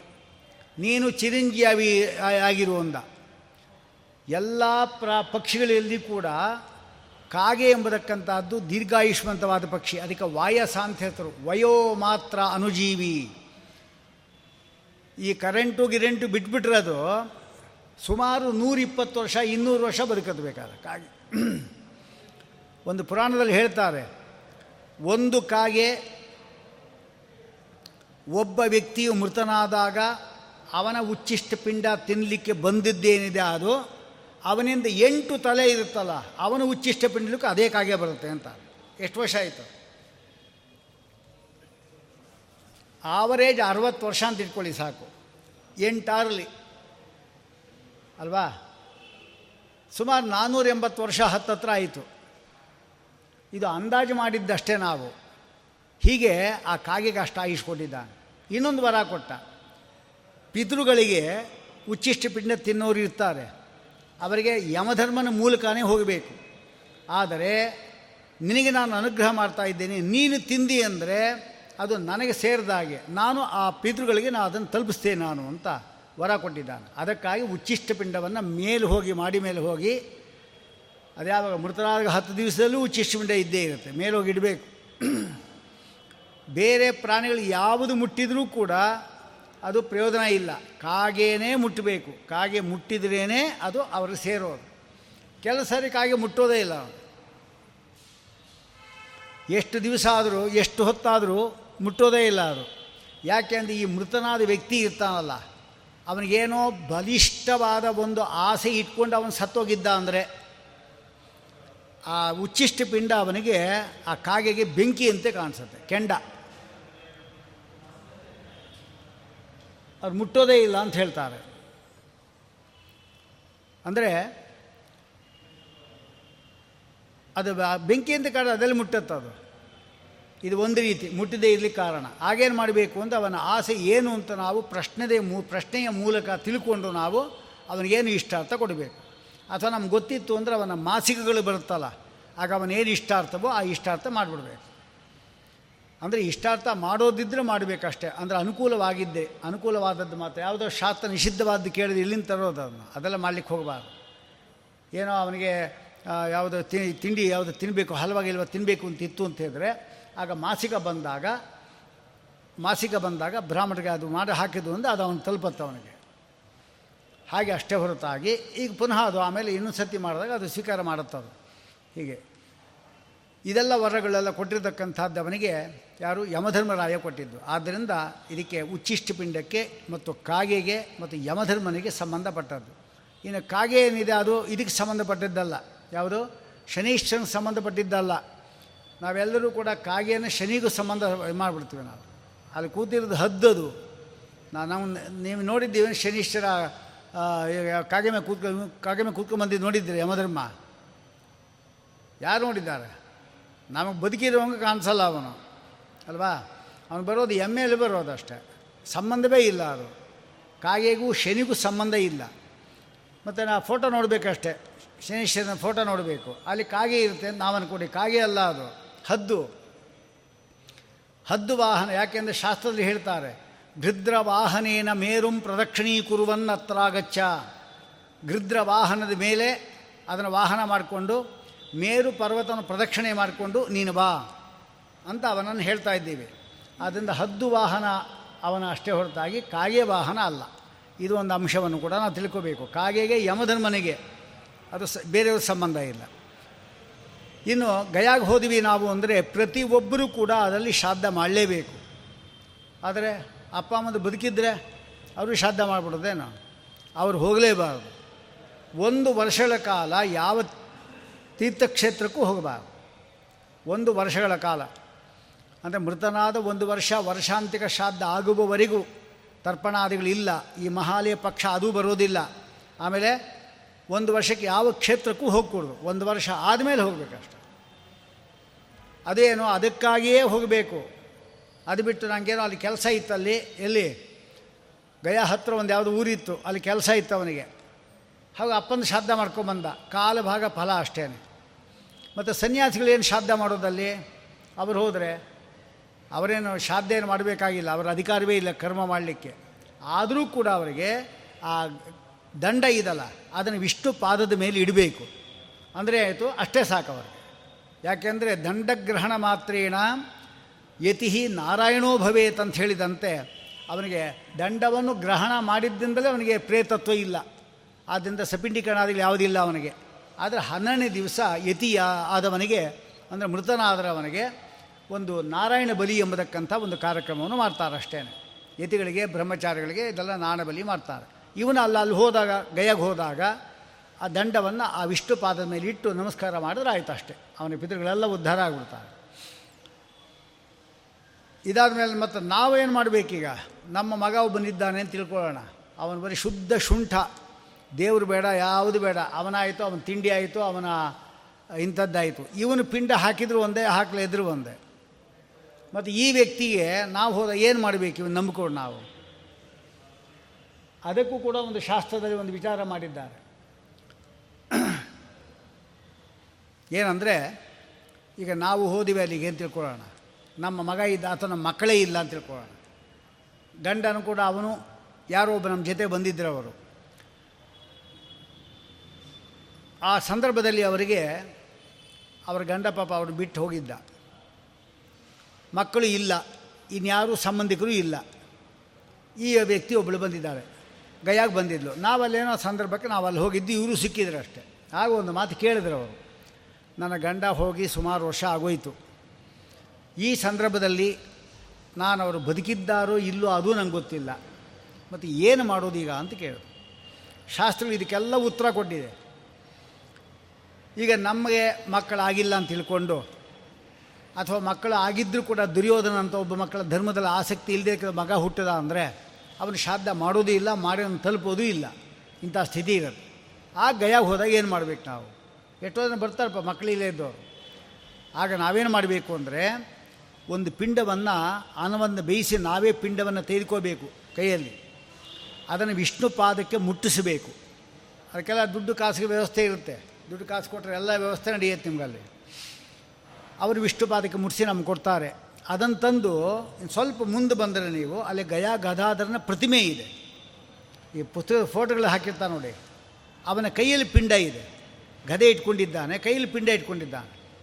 ಈ ಪಿಂಡ ಇರ್ತಲ್ಲ ಈ ಒಂದು ಪಿಂಡ ನಮ್ಮ ಉದ್ದೇಶವಾಗಿ ಮಾಡಿದ್ದು, ಅದನ್ನು ಅವನ ಕೈಯಲ್ಲಿ ಇಡಬೇಕು. ಅದಕ್ಕೂ ಅಷ್ಟೇ ಹೇಳ್ರಿ ನಮ್ಮ ಪಿಂಡಲ್ಲಿ ಅಲ್ಲಿ ಇಡಿಸ್ತಾರ ಅಂದರೆ, ಅಲ್ಲಿ ಯಾರು ಪ, ಮೇಲ್ವಿಚಾರಕ್ಕೆ ಇರ್ತಾರೆ ನೂರ, ಇನ್ನೂರು ಕೊಟ್ಬಿಟ್ರು ಅಂದರೆ, ದೇವರನ್ನ ಹೊಡ್ಕೊಂಡು ಹೋಗ್ಬೇಕಾದ್ರೆ ಅಂದ್ಬಿಡ್ತಾರೆ ಅಂದರೆ ಏನು? ಎಲ್ಲ ವ್ಯವಸ್ಥೆ ಮಾಡ್ಕೊತಾರೆ ಏನು ತಾತ್ಪರ್ಯ ಅಷ್ಟೇ. ಅವ್ರು ಕೊಟ್ಟಾಗ ಅವರೇ ಮಾಡ್ತಾರೆ, ಈ ಪಿಂಡ ಇಡ್ತೀನಿ ಅಂತ ಹೇಳಿದಾಗ ಆಯಿತು, ಇಟ್ಬಿಡೋದು. ಇಟ್ಬಿಡು ಒಂದು ಪ್ರಾರ್ಥನೆ ಮಾಡ್ಕೋಬೇಕು. ಏನಂತ? ಸ್ವಾಮಿ ಈ ಪಿಂಡವನ್ನು ಇಲ್ಲಿ ಬಂದಾಗ ನಿನ್ನ ಕೈಲಿ ನಾನು ಇಡ್ತಾ ಇದ್ದೇನೆ. ನಾನು ಮೃತನಾದಾಗ ಈ ಪಿಂಡವನ್ನು ತೆಗೆದು ಆ ವಿಷ್ಣು ಪಾದದಲ್ಲಿ ನೀನು ಹಾಕ್ಬಿಡು. ಅಂದ್ಬಿಟ್ರೆ ಸಾಕು ನೋಡಿ, ಎಷ್ಟು ಮಾರ್ಗ ಸುಲಭ ಮಾಡಿಕೊಟ್ಟಿದ್ದಾರೆ ಶಾಸ್ತ್ರದಲ್ಲಿ. ಹೀಗೆ ಮಾಡಬೇಕಂತೆ. ಅದೇ ರೀತಿ ಆ ಹೆಂಗಸಿದ್ಲಲ್ಲ ಅವ್ರಿಗೆ ಹೇಳಿದಾಗ ಆ ಬ್ರಾಹ್ಮಣನ ಒಬ್ಬನ ಕರೆದು ಆ ಪಿಂಡವನ್ನು ಮಾಡಿಸಿ ಅದನ್ನು ಆ ವಿಷ್ಣು ಪಾದದ ಮೇಲೆ ಇಟ್ಟು ಅದನ್ನು ಆ ಒಂದು ಕೈಯಲ್ಲಿ ಇಟ್ಟುಬಿಟ್ಟು ಅವರಿಗೆ ಮತ್ತು ಅವರ ಗಂಡನಿಗೆ. ಗಂಡಂಗೆ ಅಲ್ಲೇನೆ, ಎಲ್ಲಿ ಮೃತರಾಗಿದ್ದಾರೆ ಅಂತ ಯಾಕೆ ಹನ್ನೆರಡು ವರ್ಷ ನೋಡಬೇಕು. ಯಾರಾದರೂ ಒಬ್ಬ ವ್ಯಕ್ತಿ ಹೆಂಡತಿಯನ್ನು ಬಿಟ್ಟು ಹೋಗಿದ್ದ ಅಂದರೆ ಹನ್ನೆರಡು ವರ್ಷ ನಾವು ಕಾಯೋದು. ಬಂದಿಲ್ಲ ಅಂದರೆ ಸತ್ತ ಅಂತೆ ಅರ್ಥ ಅದಕ್ಕೆ. ಅಥವಾ ಇನ್ನೊಂದು ಶಾಸ್ತ್ರ ಹೇಳುತ್ತೆ, ಅಕಸ್ಮಾತ್ ಸತ್ತಿದ್ದಾನೋ ಇಲ್ಲೂ ಗೊತ್ತಾಗಲ್ವಲ್ಲ ನಮಗೆ. ಯಾವ ಕಾಡಿರುತ್ತೆ ನೋಡಿ, ಕಾಡು. ಕಾಡು ಅಂದರೆ ಯಾರು ಇರಬಾರ್ದು, ಏಕಾಂತ ಸ್ಥಳ, ಅಲ್ಲಿ ಹೋಗಬೇಕು. ಜೋರಾಗಿ ಅವನ ಹೆಸರನ್ನು ಕೂಗಬೇಕು. ಈಗ ನಾರಾಯಣ ಅಂತ ಒಬ್ಬನ ಹೊರಟೋಗಿದ್ದ ಅಂತ ಹೇಳಿದ್ರೆ ನಾರಾಯಣ ಅಂತ ಜೋರಾಗಿ ಕೂಗಬೇಕು. ಏನೋ ಒಂದು ಪಕ್ಷಿ ಉತ್ತರ ಕೊಟ್ಟರೆ ಸಾಕು, ಬದುಕಿದ್ದಾನೆ ಅಂತ ಅರ್ಥ. ಒಂದು ಏನೋ ಒಂದು ಶಬ್ದ ಬಂದು ಸಾಕು. ಯಾರೋ ಕ್ಲಾಪ್ಸ್ ಹೊಡೆಯೋದು, ಗೋವು ಕೂಗೋದು, ಅಲ್ವಾ? ಪಕ್ಷಿ ಕೂಗೋದು, ಏ, ಅಥವಾ ಯಾರಾದರೂ, ಓ, ಅಂತ ಒಂದು ಪ್ರತಿಧ್ವನಿ ಯಾವುದಾದ್ರೂ ಒಂದು ಬಂದರೆ ಸಾಕು ನಮಗೆ. ಅವನು ಬದುಕಿದ್ದಾನೆ ಅಂತ ಶ್ರಾದ್ದ ಮಾಡಿಕೊಡೋದು. ಅದೇನು ಬಂದಿಲ್ಲ ಅಂತ ಸತ್ತಿದ್ದಾನೆ ಅಂತ ಅರ್ಥ. ಅವನ ಉದ್ದೇಶ ಮಾಡಿ ಶ್ರಾದ್ದ ಮಾಡ್ಬೋದು. ಇದು ಗೊತ್ತಿಲ್ಲದೆ ಅವರಿಗೆ ಗಂಡ ಹೋಗಿ ನಲವತ್ತು ವರ್ಷ ಆಗಿರುತ್ತೆ. ತಾಳಿ ಹಾಕ್ಕೊಂಡಿರ್ತಾರೆ ಕುಂಕುಮ ಹಾಕ್ಕೊಂಡಿರ್ತಾರೆ ಇದು ಅನಿಷ್ಟ ಅವನಿಗೆ. ಅದಕ್ಕೆ ಅದಕ್ಕೋಸ್ಕರವಾಗಿ ನಾವು ಇದೆಲ್ಲ ಶಾಸ್ತ್ರದ ಆಂತರ್ಯಗಳಿಂದ ತಿಳ್ಕೋಬೇಕು ನಾವು. ಅಂತ ಈಗ ನಾವು ಇನ್ನೊಂದು ಬ್ರಹ್ಮದಂಡ ಅಂತ ಒಂದಿದೆ. ಬ್ರಹ್ಮದಂಡ ಅಂತ ಏನು ಅಂತ ಅರ್ಥ ಇಲ್ಲ ಯಾರಿಗೂ. ಬ್ರಹ್ಮದಂಡ ಅಂದರೆ ಏನು? ಬ್ರಾಹ್ಮಣರಿಗೆ ದಂಡ ಅಂತ ಅರ್ಥವಂತ ಅಷ್ಟೇ, ಮೇಲ್ನೋಟಕ್ಕೆ. ಬ್ರಹ್ಮ ಅಂದರೆ ವೇದ ಅಂತಿದೆ. ವೇದದಂಡ ಅಂತ ಆಯಿತು. ಅದು ಅರ್ಥ ಆಗಲ್ಲ ನಮಗೆ. ವಸ್ತು ಏನು ಮಾಡ್ತಾರೆ ಅಂದರೆ ವಿಷ್ಣು ಪಾದವನ್ನು ತಟ್ಟೆಯಲ್ಲಿ ಇಟ್ಕೊಂಡು ಎಲ್ಲರೂ ಕೂಡ ದಕ್ಷಿಣೆ ಅಕ್ಕಿ, ಕಾಳು ಅದೆಲ್ಲ ತೀರಿಕೊಂಡು ಅವರು ಮಂತ್ರ ಹೇಳ್ತಾರೆ. ಯಾವುದು ನಾರಾಯಣ ಪೆರ್ಪುಣಾನಬಾಯ ಅಂತ ಹೇಳ್ಬಿಟ್ಟು ಗುರುಗಳೆಲ್ಲ ಸ್ತೋತ್ರ ಮಾಡ್ತಾರೆ. ಸ್ತೋತ್ರ ಮಾಡಿ ಅದನ್ನು ಅದ ಅದರಲ್ಲಿ ಹಾಕಿ ನಾವು ಪ್ರದಕ್ಷಿಣ ನಮಸ್ಕಾರ ಹಾಕಿಬಿಟ್ರೆ ಪಾತ್ರೆ ಇಟ್ಕೋಬೇಕು. ಪ್ರದಕ್ಷಿಣ ನಮಸ್ಕಾರ ಹಾಕಿದ್ದೀವಿ ಅಂದರೆ ಇದು ಬ್ರಹ್ಮದಂಡ ಅಂತ ಹೇಳ್ತಾರೆ. ನಮ್ಗೆ ಅರ್ಥ ಆಗಲಿಲ್ವಲ್ಲ? ಯಾರೇ ಒಬ್ಬ ವ್ಯಕ್ತಿ ಶ್ರಾದ್ದ ಮಾಡದ ಮಾಡಿದ ಶ್ರಾದ್ದ ಅವರಿಗೆ ತಲುಪಬೇಕಾದರೆ ಅವನು ಹದಿನಾಲ್ಕು ವಿದ್ಯೆಗಳನ್ನು ಕಲ್ತಿರಬೇಕು. ಹದಿನಾಲ್ಕು ವಿದ್ಯೆ. ಹಿಂದೆಲ್ಲ ಹದಿನಾಲ್ಕು ವಿದ್ಯೆ ಇತ್ತು. ನಾಲ್ಕು ವೇದಗಳು ವೇದಾಂಗಗಳು ಆರು. ಶಿಕ್ಷಾ ವ್ಯಾಕರಣಂ ಛಂದ ನಿರುಕ್ತಂ ಜ್ಯೋತಿಷಂ ತಥಾ ಕಲ್ಪ ಇತ್ಯಾದಿಗಳು ಆರು. ಹತ್ತಾಯಿತು. ಇನ್ನು ಗಾಂಧರ್ವ ವಿದ್ಯೆ ಅಂತಿದೆ. ಆಮೇಲೆ ಇನ್ನು ಧನುರ್ವಿದ್ಯೆ ಅಂತಿದೆ, ಇದೆಲ್ಲ ಕಲಿಯೋದು ಪರವಾಗಿಲ್ಲ. ಅಂತ ಹದಿನಾಲ್ಕು ವಿದ್ಯೆ ಅವನು ಕಲ್ತ್ಕೋಬೇಕು. ಹದಿನಾಲ್ಕು ವಿದ್ಯೆ ಇಲ್ಲದೇ ಕೂಡ ಅವನ ಶಾಖ ಅಧ್ಯಯನವನ್ನಾದರೂ ಮಾಡಿರಬೇಕಲ್ಲ. ಎಷ್ಟು ಜನಕ್ಕೀಗ ಅವರ ಶಾಖ ಅಧ್ಯಯನ ಮಾಡ್ತಾರೆ ಹೇಳಿ, ವೇದಾಧ್ಯಯನ ಯಾರು ಮಾಡಿದ್ದಾರೆ? ಆ ಗಾಯತ್ರಿ ಒಂದು ಸಂಧ್ಯಾವಂದ ಸರಿ ಮಾಡ್ಕೊಂಡು ಹೋದರೂ ಸಾಕು, ಅದು ಕೂಡ ಇಲ್ಲ. ಹೀಗಾಗ್ತದೆ ಬ್ರಾಹ್ಮಣ್ಯ ಉಳಿಯೋದಿಲ್ಲ. ಶ್ರಾದ್ದ ಮಾಡಿ ಏನು ಪ್ರಯೋಜನ? ಅದಕ್ಕಾಗಿ ಪ್ರಾಯಶ್ಚಿತ್ತ ಅದು. ಹದಿನಾಲ್ಕು ವಿದ್ಯೆಯನ್ನು ಕಲೀಲಿಲ್ವಲ್ಲ, ಅದು ಪ್ರಾಯಶ್ಚಿತ್ತಕ್ಕೋಸ್ಕರವಾಗಿ ನಾವು ಈ ದಕ್ಷಿಣೆ ಸಹಿತವಾಗಿ ಆ ವಿಷ್ಣುಪಾದ ಮೇಲೆ ಹಾಕಿ ಸ್ವಾಮಿ ಶ್ರಾದ್ದ ಮಾಡ್ತಾ ಇದ್ದೇನೆ. ಅದಕ್ಕೆ ಶ್ರಾದ್ದ ಕಾಲೇ ಗಯಾಂಧ್ಯಾತ್ವ ಅಂತ ಹೇಳ್ತಾರಲ್ಲ, ಅದು ಈ ಇದಕ್ಕೋಸ್ಕರವಾಗಿ. ಈಗ ಅವನಿಗೆ ಶ್ರಾದ್ದ ಮಾಡಲಿಕ್ಕೆ ಅಧಿಕಾರ ಬಂತು. ಆಮೇಲೆ ಶ್ರಾದ್ದ ಮಾಡ್ಕೊಂಡು ಹೋಗೋದು. ಇದಕ್ಕೆ ಬ್ರಹ್ಮದಂಡ ಅಂತ ಹೇಳಿದ್ರು. ಹಾಗಾದರೆ ಈ ಒಂದು ಶ್ರಾದ್ದಗಳಲ್ಲಿ ಬರತಕ್ಕಂಥ ದರ್ಭೆ ಮತ್ತು ಎಳ್ಳು ಅಂತಿದಲ್ಲ, ಅದು ಅಷ್ಟೇ. ತಿಲೋಸಿ ಸೋಮದೇವತ್ಯ ಅಂತ ಹೇಳ್ತಾರೆ. ಚಂದ್ರದೇವನೇ ಅದಕ್ಕೆ ದೇವತೆ. ಗೋಸವೇ ನಿರ್ಮಿತ ಅಂತ ಹೇಳ್ತಾರೆ. ಗೋಸವ ಏನು ಗೋವಿಗೆ ಆಹಾರಕ್ಕಾಗಿ ನಿರ್ಮಿತವಾಗತಕ್ಕಂಥದ್ದು ಯವಸ, ಧಾನ್ಯ. ಅದೇ ಅಕ್ಕಿ ಅಂತ ನಾವು ತೊಳ್ಕೊತಕ್ಕಂಥದ್ದು ಇದೆಲ್ಲವೂ ಕೂಡ ದೇವತೆಗಳಿಗೆ, ಆಮೇಲೆ ವಿಶ್ವೇ ದೇವತೆಗಳಿಗೆ ಪಿತೃದೇವತೆಗಳಿಗೆ ತುಂಬ ಇಷ್ಟವಾದದ್ದು. ಬ್ರಹ್ಮದೇವರು ಸೃಷ್ಟಿ ಮಾಡುವಾಗ ಯಾವುದ್ಯಾವುದು ಸೃಷ್ಟಿ ಮಾಡಿದ್ದಾರೋ ಅದೆಲ್ಲವೂ ಕೂಡ ಪಿತೃಗಳಿಗೆ ಇಷ್ಟ. ಅದರಲ್ಲಿ ಈ ಉದ್ದಿನ ಬೇಳೆ ಇದಲ್ಲ, ಅದು ಮಾಂಸ ಇತ್ತು, ಅದನ್ನು ಮಾಷ ಅಂತ ಮಾಡಿ ಅದನ್ನು ಕೂಡ ಮಾರ್ಕೊಂಡು ಹೋಗ್ತಾ ಇದ್ದಾರೆ. ಅಂತ ಇಷ್ಟು ನಾವು ತಿಳ್ಕೋಬೇಕಾಗಿದ್ದು ಬೇಕಾದಷ್ಟು ವಿಚಾರಗಳಿದೆ. ಲಲಾಟೆ ತಿಲಕಂ ದೃಷ್ಟ ನಿರಾಶೋ ಪಿತ್ರೋಗತಾಹ ಅಂತಿದೆ. ಶ್ರಾದ್ದ ಮಾಡುವವನ ಹಣೆಯಲ್ಲಿ ಲಲಾ ತಿಲಕ ಇತ್ತು ಅಂದರೆ ಅದನ್ನು ನೋಡಿ ಪಿತೃಗಳು ಓಡೋಗ್ತಾರೆ ಅಂತ. ಅದಕ್ಕೆ ಈ ಉಡುಪಿ ಸಂಪ್ರದಾಯದಲ್ಲಿ ಇನ್ನು ಬೇರೆ ಸಂಪ್ರದಾಯಗಳು ಏನು ಮಾಡ್ತಾರೆ ಅಂದರೆ ಪಿಂಡ ಪ್ರದಾನ ಮಾಡುವಾಗ ಸ್ನಾನ ಮಾಡ್ಕೊಂಬರ್ತಾರೆ ಎಲ್ಲ ಅಳಿಸ್ಕೊಂಬರ್ತಾರೆ ಪೂರ್ತಿ. ಹೆಂಗಸರು ಅಷ್ಟೇ ಎಲ್ಲ ಕುಂಕುಮ ಇದು ಅದನ್ನು ಅಳಿಸ್ಕೊಂಬಿಟ್ಟು ಆಮೇಲೆ ಪಿಂಡ ಪ್ರದಾನ ಮಾಡ್ತಾರೆ. ಯಾಕೆಂದರೆ ಪಿಂಡ ಪ್ರದಾನ ಮಾಡೋ ಪಿತೃಗಳು ಬರ್ತಾರಲ್ಲ ಲಲಾಟ ತಿಲಕ ನೋಡಿ ಓಡೋಗ್ತಾರೆ ಅಂತಿದೆ. ಆದರೆ ಕೃಷ್ಣಾಮೃತ ಮಹಾನವ ಮತ್ತು ಪದ್ಮಪುರಾಣಾದಿಗಳಲ್ಲಿ ಯಾರೇ ಬ್ರಾಹ್ಮಣನಾಗಿರಲಿ ಅವನು ಗೋಪೀಚಂದ್ರವನ್ನು ಧಾರಣೆ ಮಾಡಿಕೊಂಡೇ ಕರ್ಮ ಮಾಡಬೇಕು. ಗೋಪೀಚಂದ್ರವನ್ನು ಧಾರಣೆ ಮಾಡದೆ ಅವನು ಶ್ರಾದ್ದ ಮಾಡದ ಅಂತ ಅದು ಆಸುರಾರು. ಅಂದರೆ ಅಸುರರು ಎತ್ಕೊಂಡು ಹೋಗ್ತಾರೆ. ಅಂತ ಇರೋದರಿಂದ ತಿಲಕ ಅಂದರೆ ಅಕ್ಷತೆ ಅಂಗಾರಕ್ಕೆ ತಿಲಕ ಅಂತ ನಮ್ಮಲ್ಲಿ ಹೇಳ್ತಾರೆ. ತಿಲಕ ತಿಲಕಾಲಿಕಾಂತರೇ ತಿಲಕೋ ಎಂ ಪರಭಾಗ ಮಾಪ್ತವಾನ್ ಮದ್ವಿಜದಲ್ಲಿ ದೇವರು ತಿಲಕ ಇಟ್ಕೊಂಡಿದ್ರು ಅಂತಾರೆ. ಅಂದರೆ ಏನು? ಅಕ್ಷತೆ ಅಂಗಾರ. ಅಕ್ಷತೆ ಅಂಗಾರ ಇಟ್ಕೊಂಡು ಯಾರಾದರೂ ಕೂಡ ಶ್ರಾದ್ದ ಮಾಡ್ತಾರಾ? ಬ್ರಾಹ್ಮಣದ ಹಚ್ಕೊಂಡಿಲ್ಲ. ಅದು ಗೋಪಿಚಂದ್ರ ಕೇಳಿದ್ದಲ್ಲ ಅದು. ಇನ್ನೇನು ತಿಲಕ ಅಂದರೆ ಅಕ್ಷತೆ ಅಂಗಾರ ಅಲಂಕಾರ ಇಟ್ಕೊಂಡು ಮಾಡಬಾರ್ದು. ಕೆಲವರು ಏನು ಮಾಡ್ತಾರೆ ಅಂದರೆ ಪೂಜೆ ಮಾಡಿ ಅಕ್ಷತೆ ಅಂಗಾರ ಇಟ್ಕೊಂಡೇ ಬಂದ್ಬಿಡ್ತಾರೆ. ಉಡುಪಿ ಪದ ಅಂತ ಸಮಾಜ ಇರ್ತಾರೆ ಇಲ್ಲೊಂದು ಸ್ವಲ್ಪ ದೊಡ್ಡ ಗಲಾಟೆ ಆಗೋಯ್ತು ಸ್ವಾಮಿಗಳು ಅಕ್ಷತೆ ಅಂಗಾರ ಹಚ್ಕೊಂಡಿಲ್ಲ ಆಚಾರ ಬಂದು ಅಕ್ಷ ಅಂಗಾರ ಹಚ್ಕೊಂಡು ಬಂದು ಕೂತ್ಕೊಂಬಿಟ್ರಲ್ಲಿ ಎಲ್ಲರೂ ಅವ್ರು ಬೈಯೋಣ, ಗಲಾಟೆ ಅಂತ ಇಂಥದ್ದೆಲ್ಲ ಆಗುತ್ತೆ. ಏನು ತಪ್ಪೇನಿಲ್ಲ, ಅವರೇನು ಇವ್ರಿಗೆ ಅವಮಾನ ಮಾಡಬೇಕು ಅಂತ ಹಚ್ಕೊಂಬಂದಿಲ್ಲ ಮಾಮೂಲ ಪಾಪ ಹೊರಗಡೆ ಹೋಗೋ ಆಮೇಲೆ ಸಿಗುತ್ತೋ ಇಲ್ಲೋ ಗೊತ್ತಿಲ್ಲ, ಅದಕ್ಕೆ ಹಚ್ಕೊಂಬಂದಿದ್ದಾರೆ ಅಷ್ಟೇ. ಯಾವುದೇ ವಿಚಾರವನ್ನು ನಾವು ಸೂಜಿಯಿಂದಲೂ ತೆಗಿಬೋದು, ಕೊಡಲಿಯಿಂದಲೂ ತೆಗಿಬೋದು. ಸೂಜಿಯಿಂದ ತೆಗೆಯೋದಕ್ಕೆ ಕೊಡಲಿ ತೆಗೆಕೊಂಡ್ರೆ ಆ ರೀತಿ ನಮ್ಮ ಸಿದ್ಧಾಂತ. ಹೀಗೆಲ್ಲ ನಾವು ಮಾಡ್ತಾಯಿರ್ತೀವಿ ಅದು ಲಲಾಟೆ ತಿಲಕಂ ದೃಷ್ಟ ಅಂದರೆ ಈಗೇನು ಮಾಡಬೇಕು? ಲಲಾಟೆ ಅತಿಲಕಂ ಅಂತ. ಆ ಮೇಲೆ ಏ ಇದಲ್ಲ, ಲಲಾಟೆ ಮೇಲಿದಲ್ಲ, ಅಲ್ಲಿ ಎಸ್ ಹಾಕೋಬೇಕು. ಲಲಾಟದಲ್ಲಿ ಅತಿಲಕ ಅಂದರೆ ಗೋಪಿಚಂದ್ರ ಇಲ್ಲ ಅಂತ ಆದರೆ ನಿರಾಶೋ ಪಿತರೋಗತಃ ಬರೀ ಹಣೆಯಲ್ಲಿ ಮಾಡಬಾರ್ದು ಎಂಬುದಾಗಿ ವ್ಯಾಖ್ಯಾನಕಾರರು ಮಾಡಿದ್ದಾರೆ. ಆನಿಕ ಕೌಸ್ತಿಭ ಮೊದಲಾದವುಗಳಲ್ಲಿ ಈ ಅರ್ಥವನ್ನು ಬರೆದಿದ್ದಾರೆ. ಅದಲ್ಲ ತಿಲಕ ಅಂಕು ಇರಲೇಬೇಕು ನಮಗೆ. ಯಾವ ತಿಲಕ ಅಂದರೆ ಗೋಪಿಚಂದ್ರ ಅಷ್ಟೆ. ಅದನ್ನು ಧಾರಣೆ ಮಾಡಿಕೊಂಡೇ ನಮ್ಮ ಎಲ್ಲ ಕರ್ಮಗಳು ಮಾಡಬೇಕು ಅಂತಿದೆ. ಇಂಥದ್ದೆಲ್ಲ ನಾವು ಅರ್ಥ ಮಾಡ್ಕೋಬೇಕು. ಅಲ್ಲಿ ಹೇಳ್ತಾರೆ, ಜಪಹೋಮ ಸುರಾರ್ಚನೇಶು, ಶಾದ್ದೇಶು, ತ್ರಿಪುಂಡಧಾರಣೆ, ಸರ್ವಂ ಅಕ್ಷಯಂ ಭವತಿ. ಗೋಪಿಜನ ಧಾರಣೆ ಮಾಡಿದ್ರೆ ಅಕ್ಷಯ ಆಗುತ್ತೆ ಅಂತ ಹೇಳ್ತಾ ಇದ್ದಾರೆ. ಹೀಗೆ ಇನ್ನೊಂದು ಈ ರಂಗಾವಲ್ಲಿಗಳು ಅದ್ರ ಬಗ್ಗೆ ಒಂದು ಸಂದೇಹ ಇರುತ್ತೆ. ಒಂದು ವರ್ಷ ರಂಗವಲ್ಲಿ ಹಾಕಲೇಬಾರ್ದು ಅಂತ ಹೇಳ್ಬಿಡ್ತಾರೆ. ಒಂದು ವರ್ಷ ಮನೆ ಮುಂದೆ ಯಾರೋ ರಂಗವಲ್ಲಿ ಹಾಕದೇ ಇರ್ತಾರೆ. ನಮಗೆ ರಂಗವಲ್ಲಿ ಯಾಕೆ ಹಾಕಬೇಕು ಅಂತ ಗೊತ್ತಿಲ್ಲ ಬಿಡಿ. ಹಳ್ಳಿಗಳಲ್ಲಿ ಹೋಗಿ ಭಿಕ್ಷೆಗಾರರು ಬರ್ತಾರೆ. ಯಾರು ಈ ಶಂಕ ಊದ್ಕೊಂಡು ಜಾಂಕೆ ಹೊಡ್ಕೊಂಡು ಬರ್ತಾರೆ ನೋಡಿ. ದಾಸಿಗಳು ಬರ್ತಾರಲ್ಲ. ಅವ್ರು ಎಷ್ಟು ಬುದ್ಧಿವಂತರು ಅಂದರೆ ಮನೆ ಮುಂದೆ ನೋಡ್ತಾರೆ, ರಂಗವಲ್ಲಿ ಹಾಕಿಲ್ಲ ಅಂದರೆ ಇವತ್ತು ಬಹುಶಃ ಶ್ರಾದ್ದ ಇರ್ಬೋದು ನೀರು ಹಾಕಿರ್ತಾರೆ. ಇವ್ರು ಸಾಧ್ಯ ಇರ್ಬೋದು ಅಂತ ಅವ್ರ ಮನೆ ಭಿಕ್ಷೆ ಬೇಡಲ್ಲ.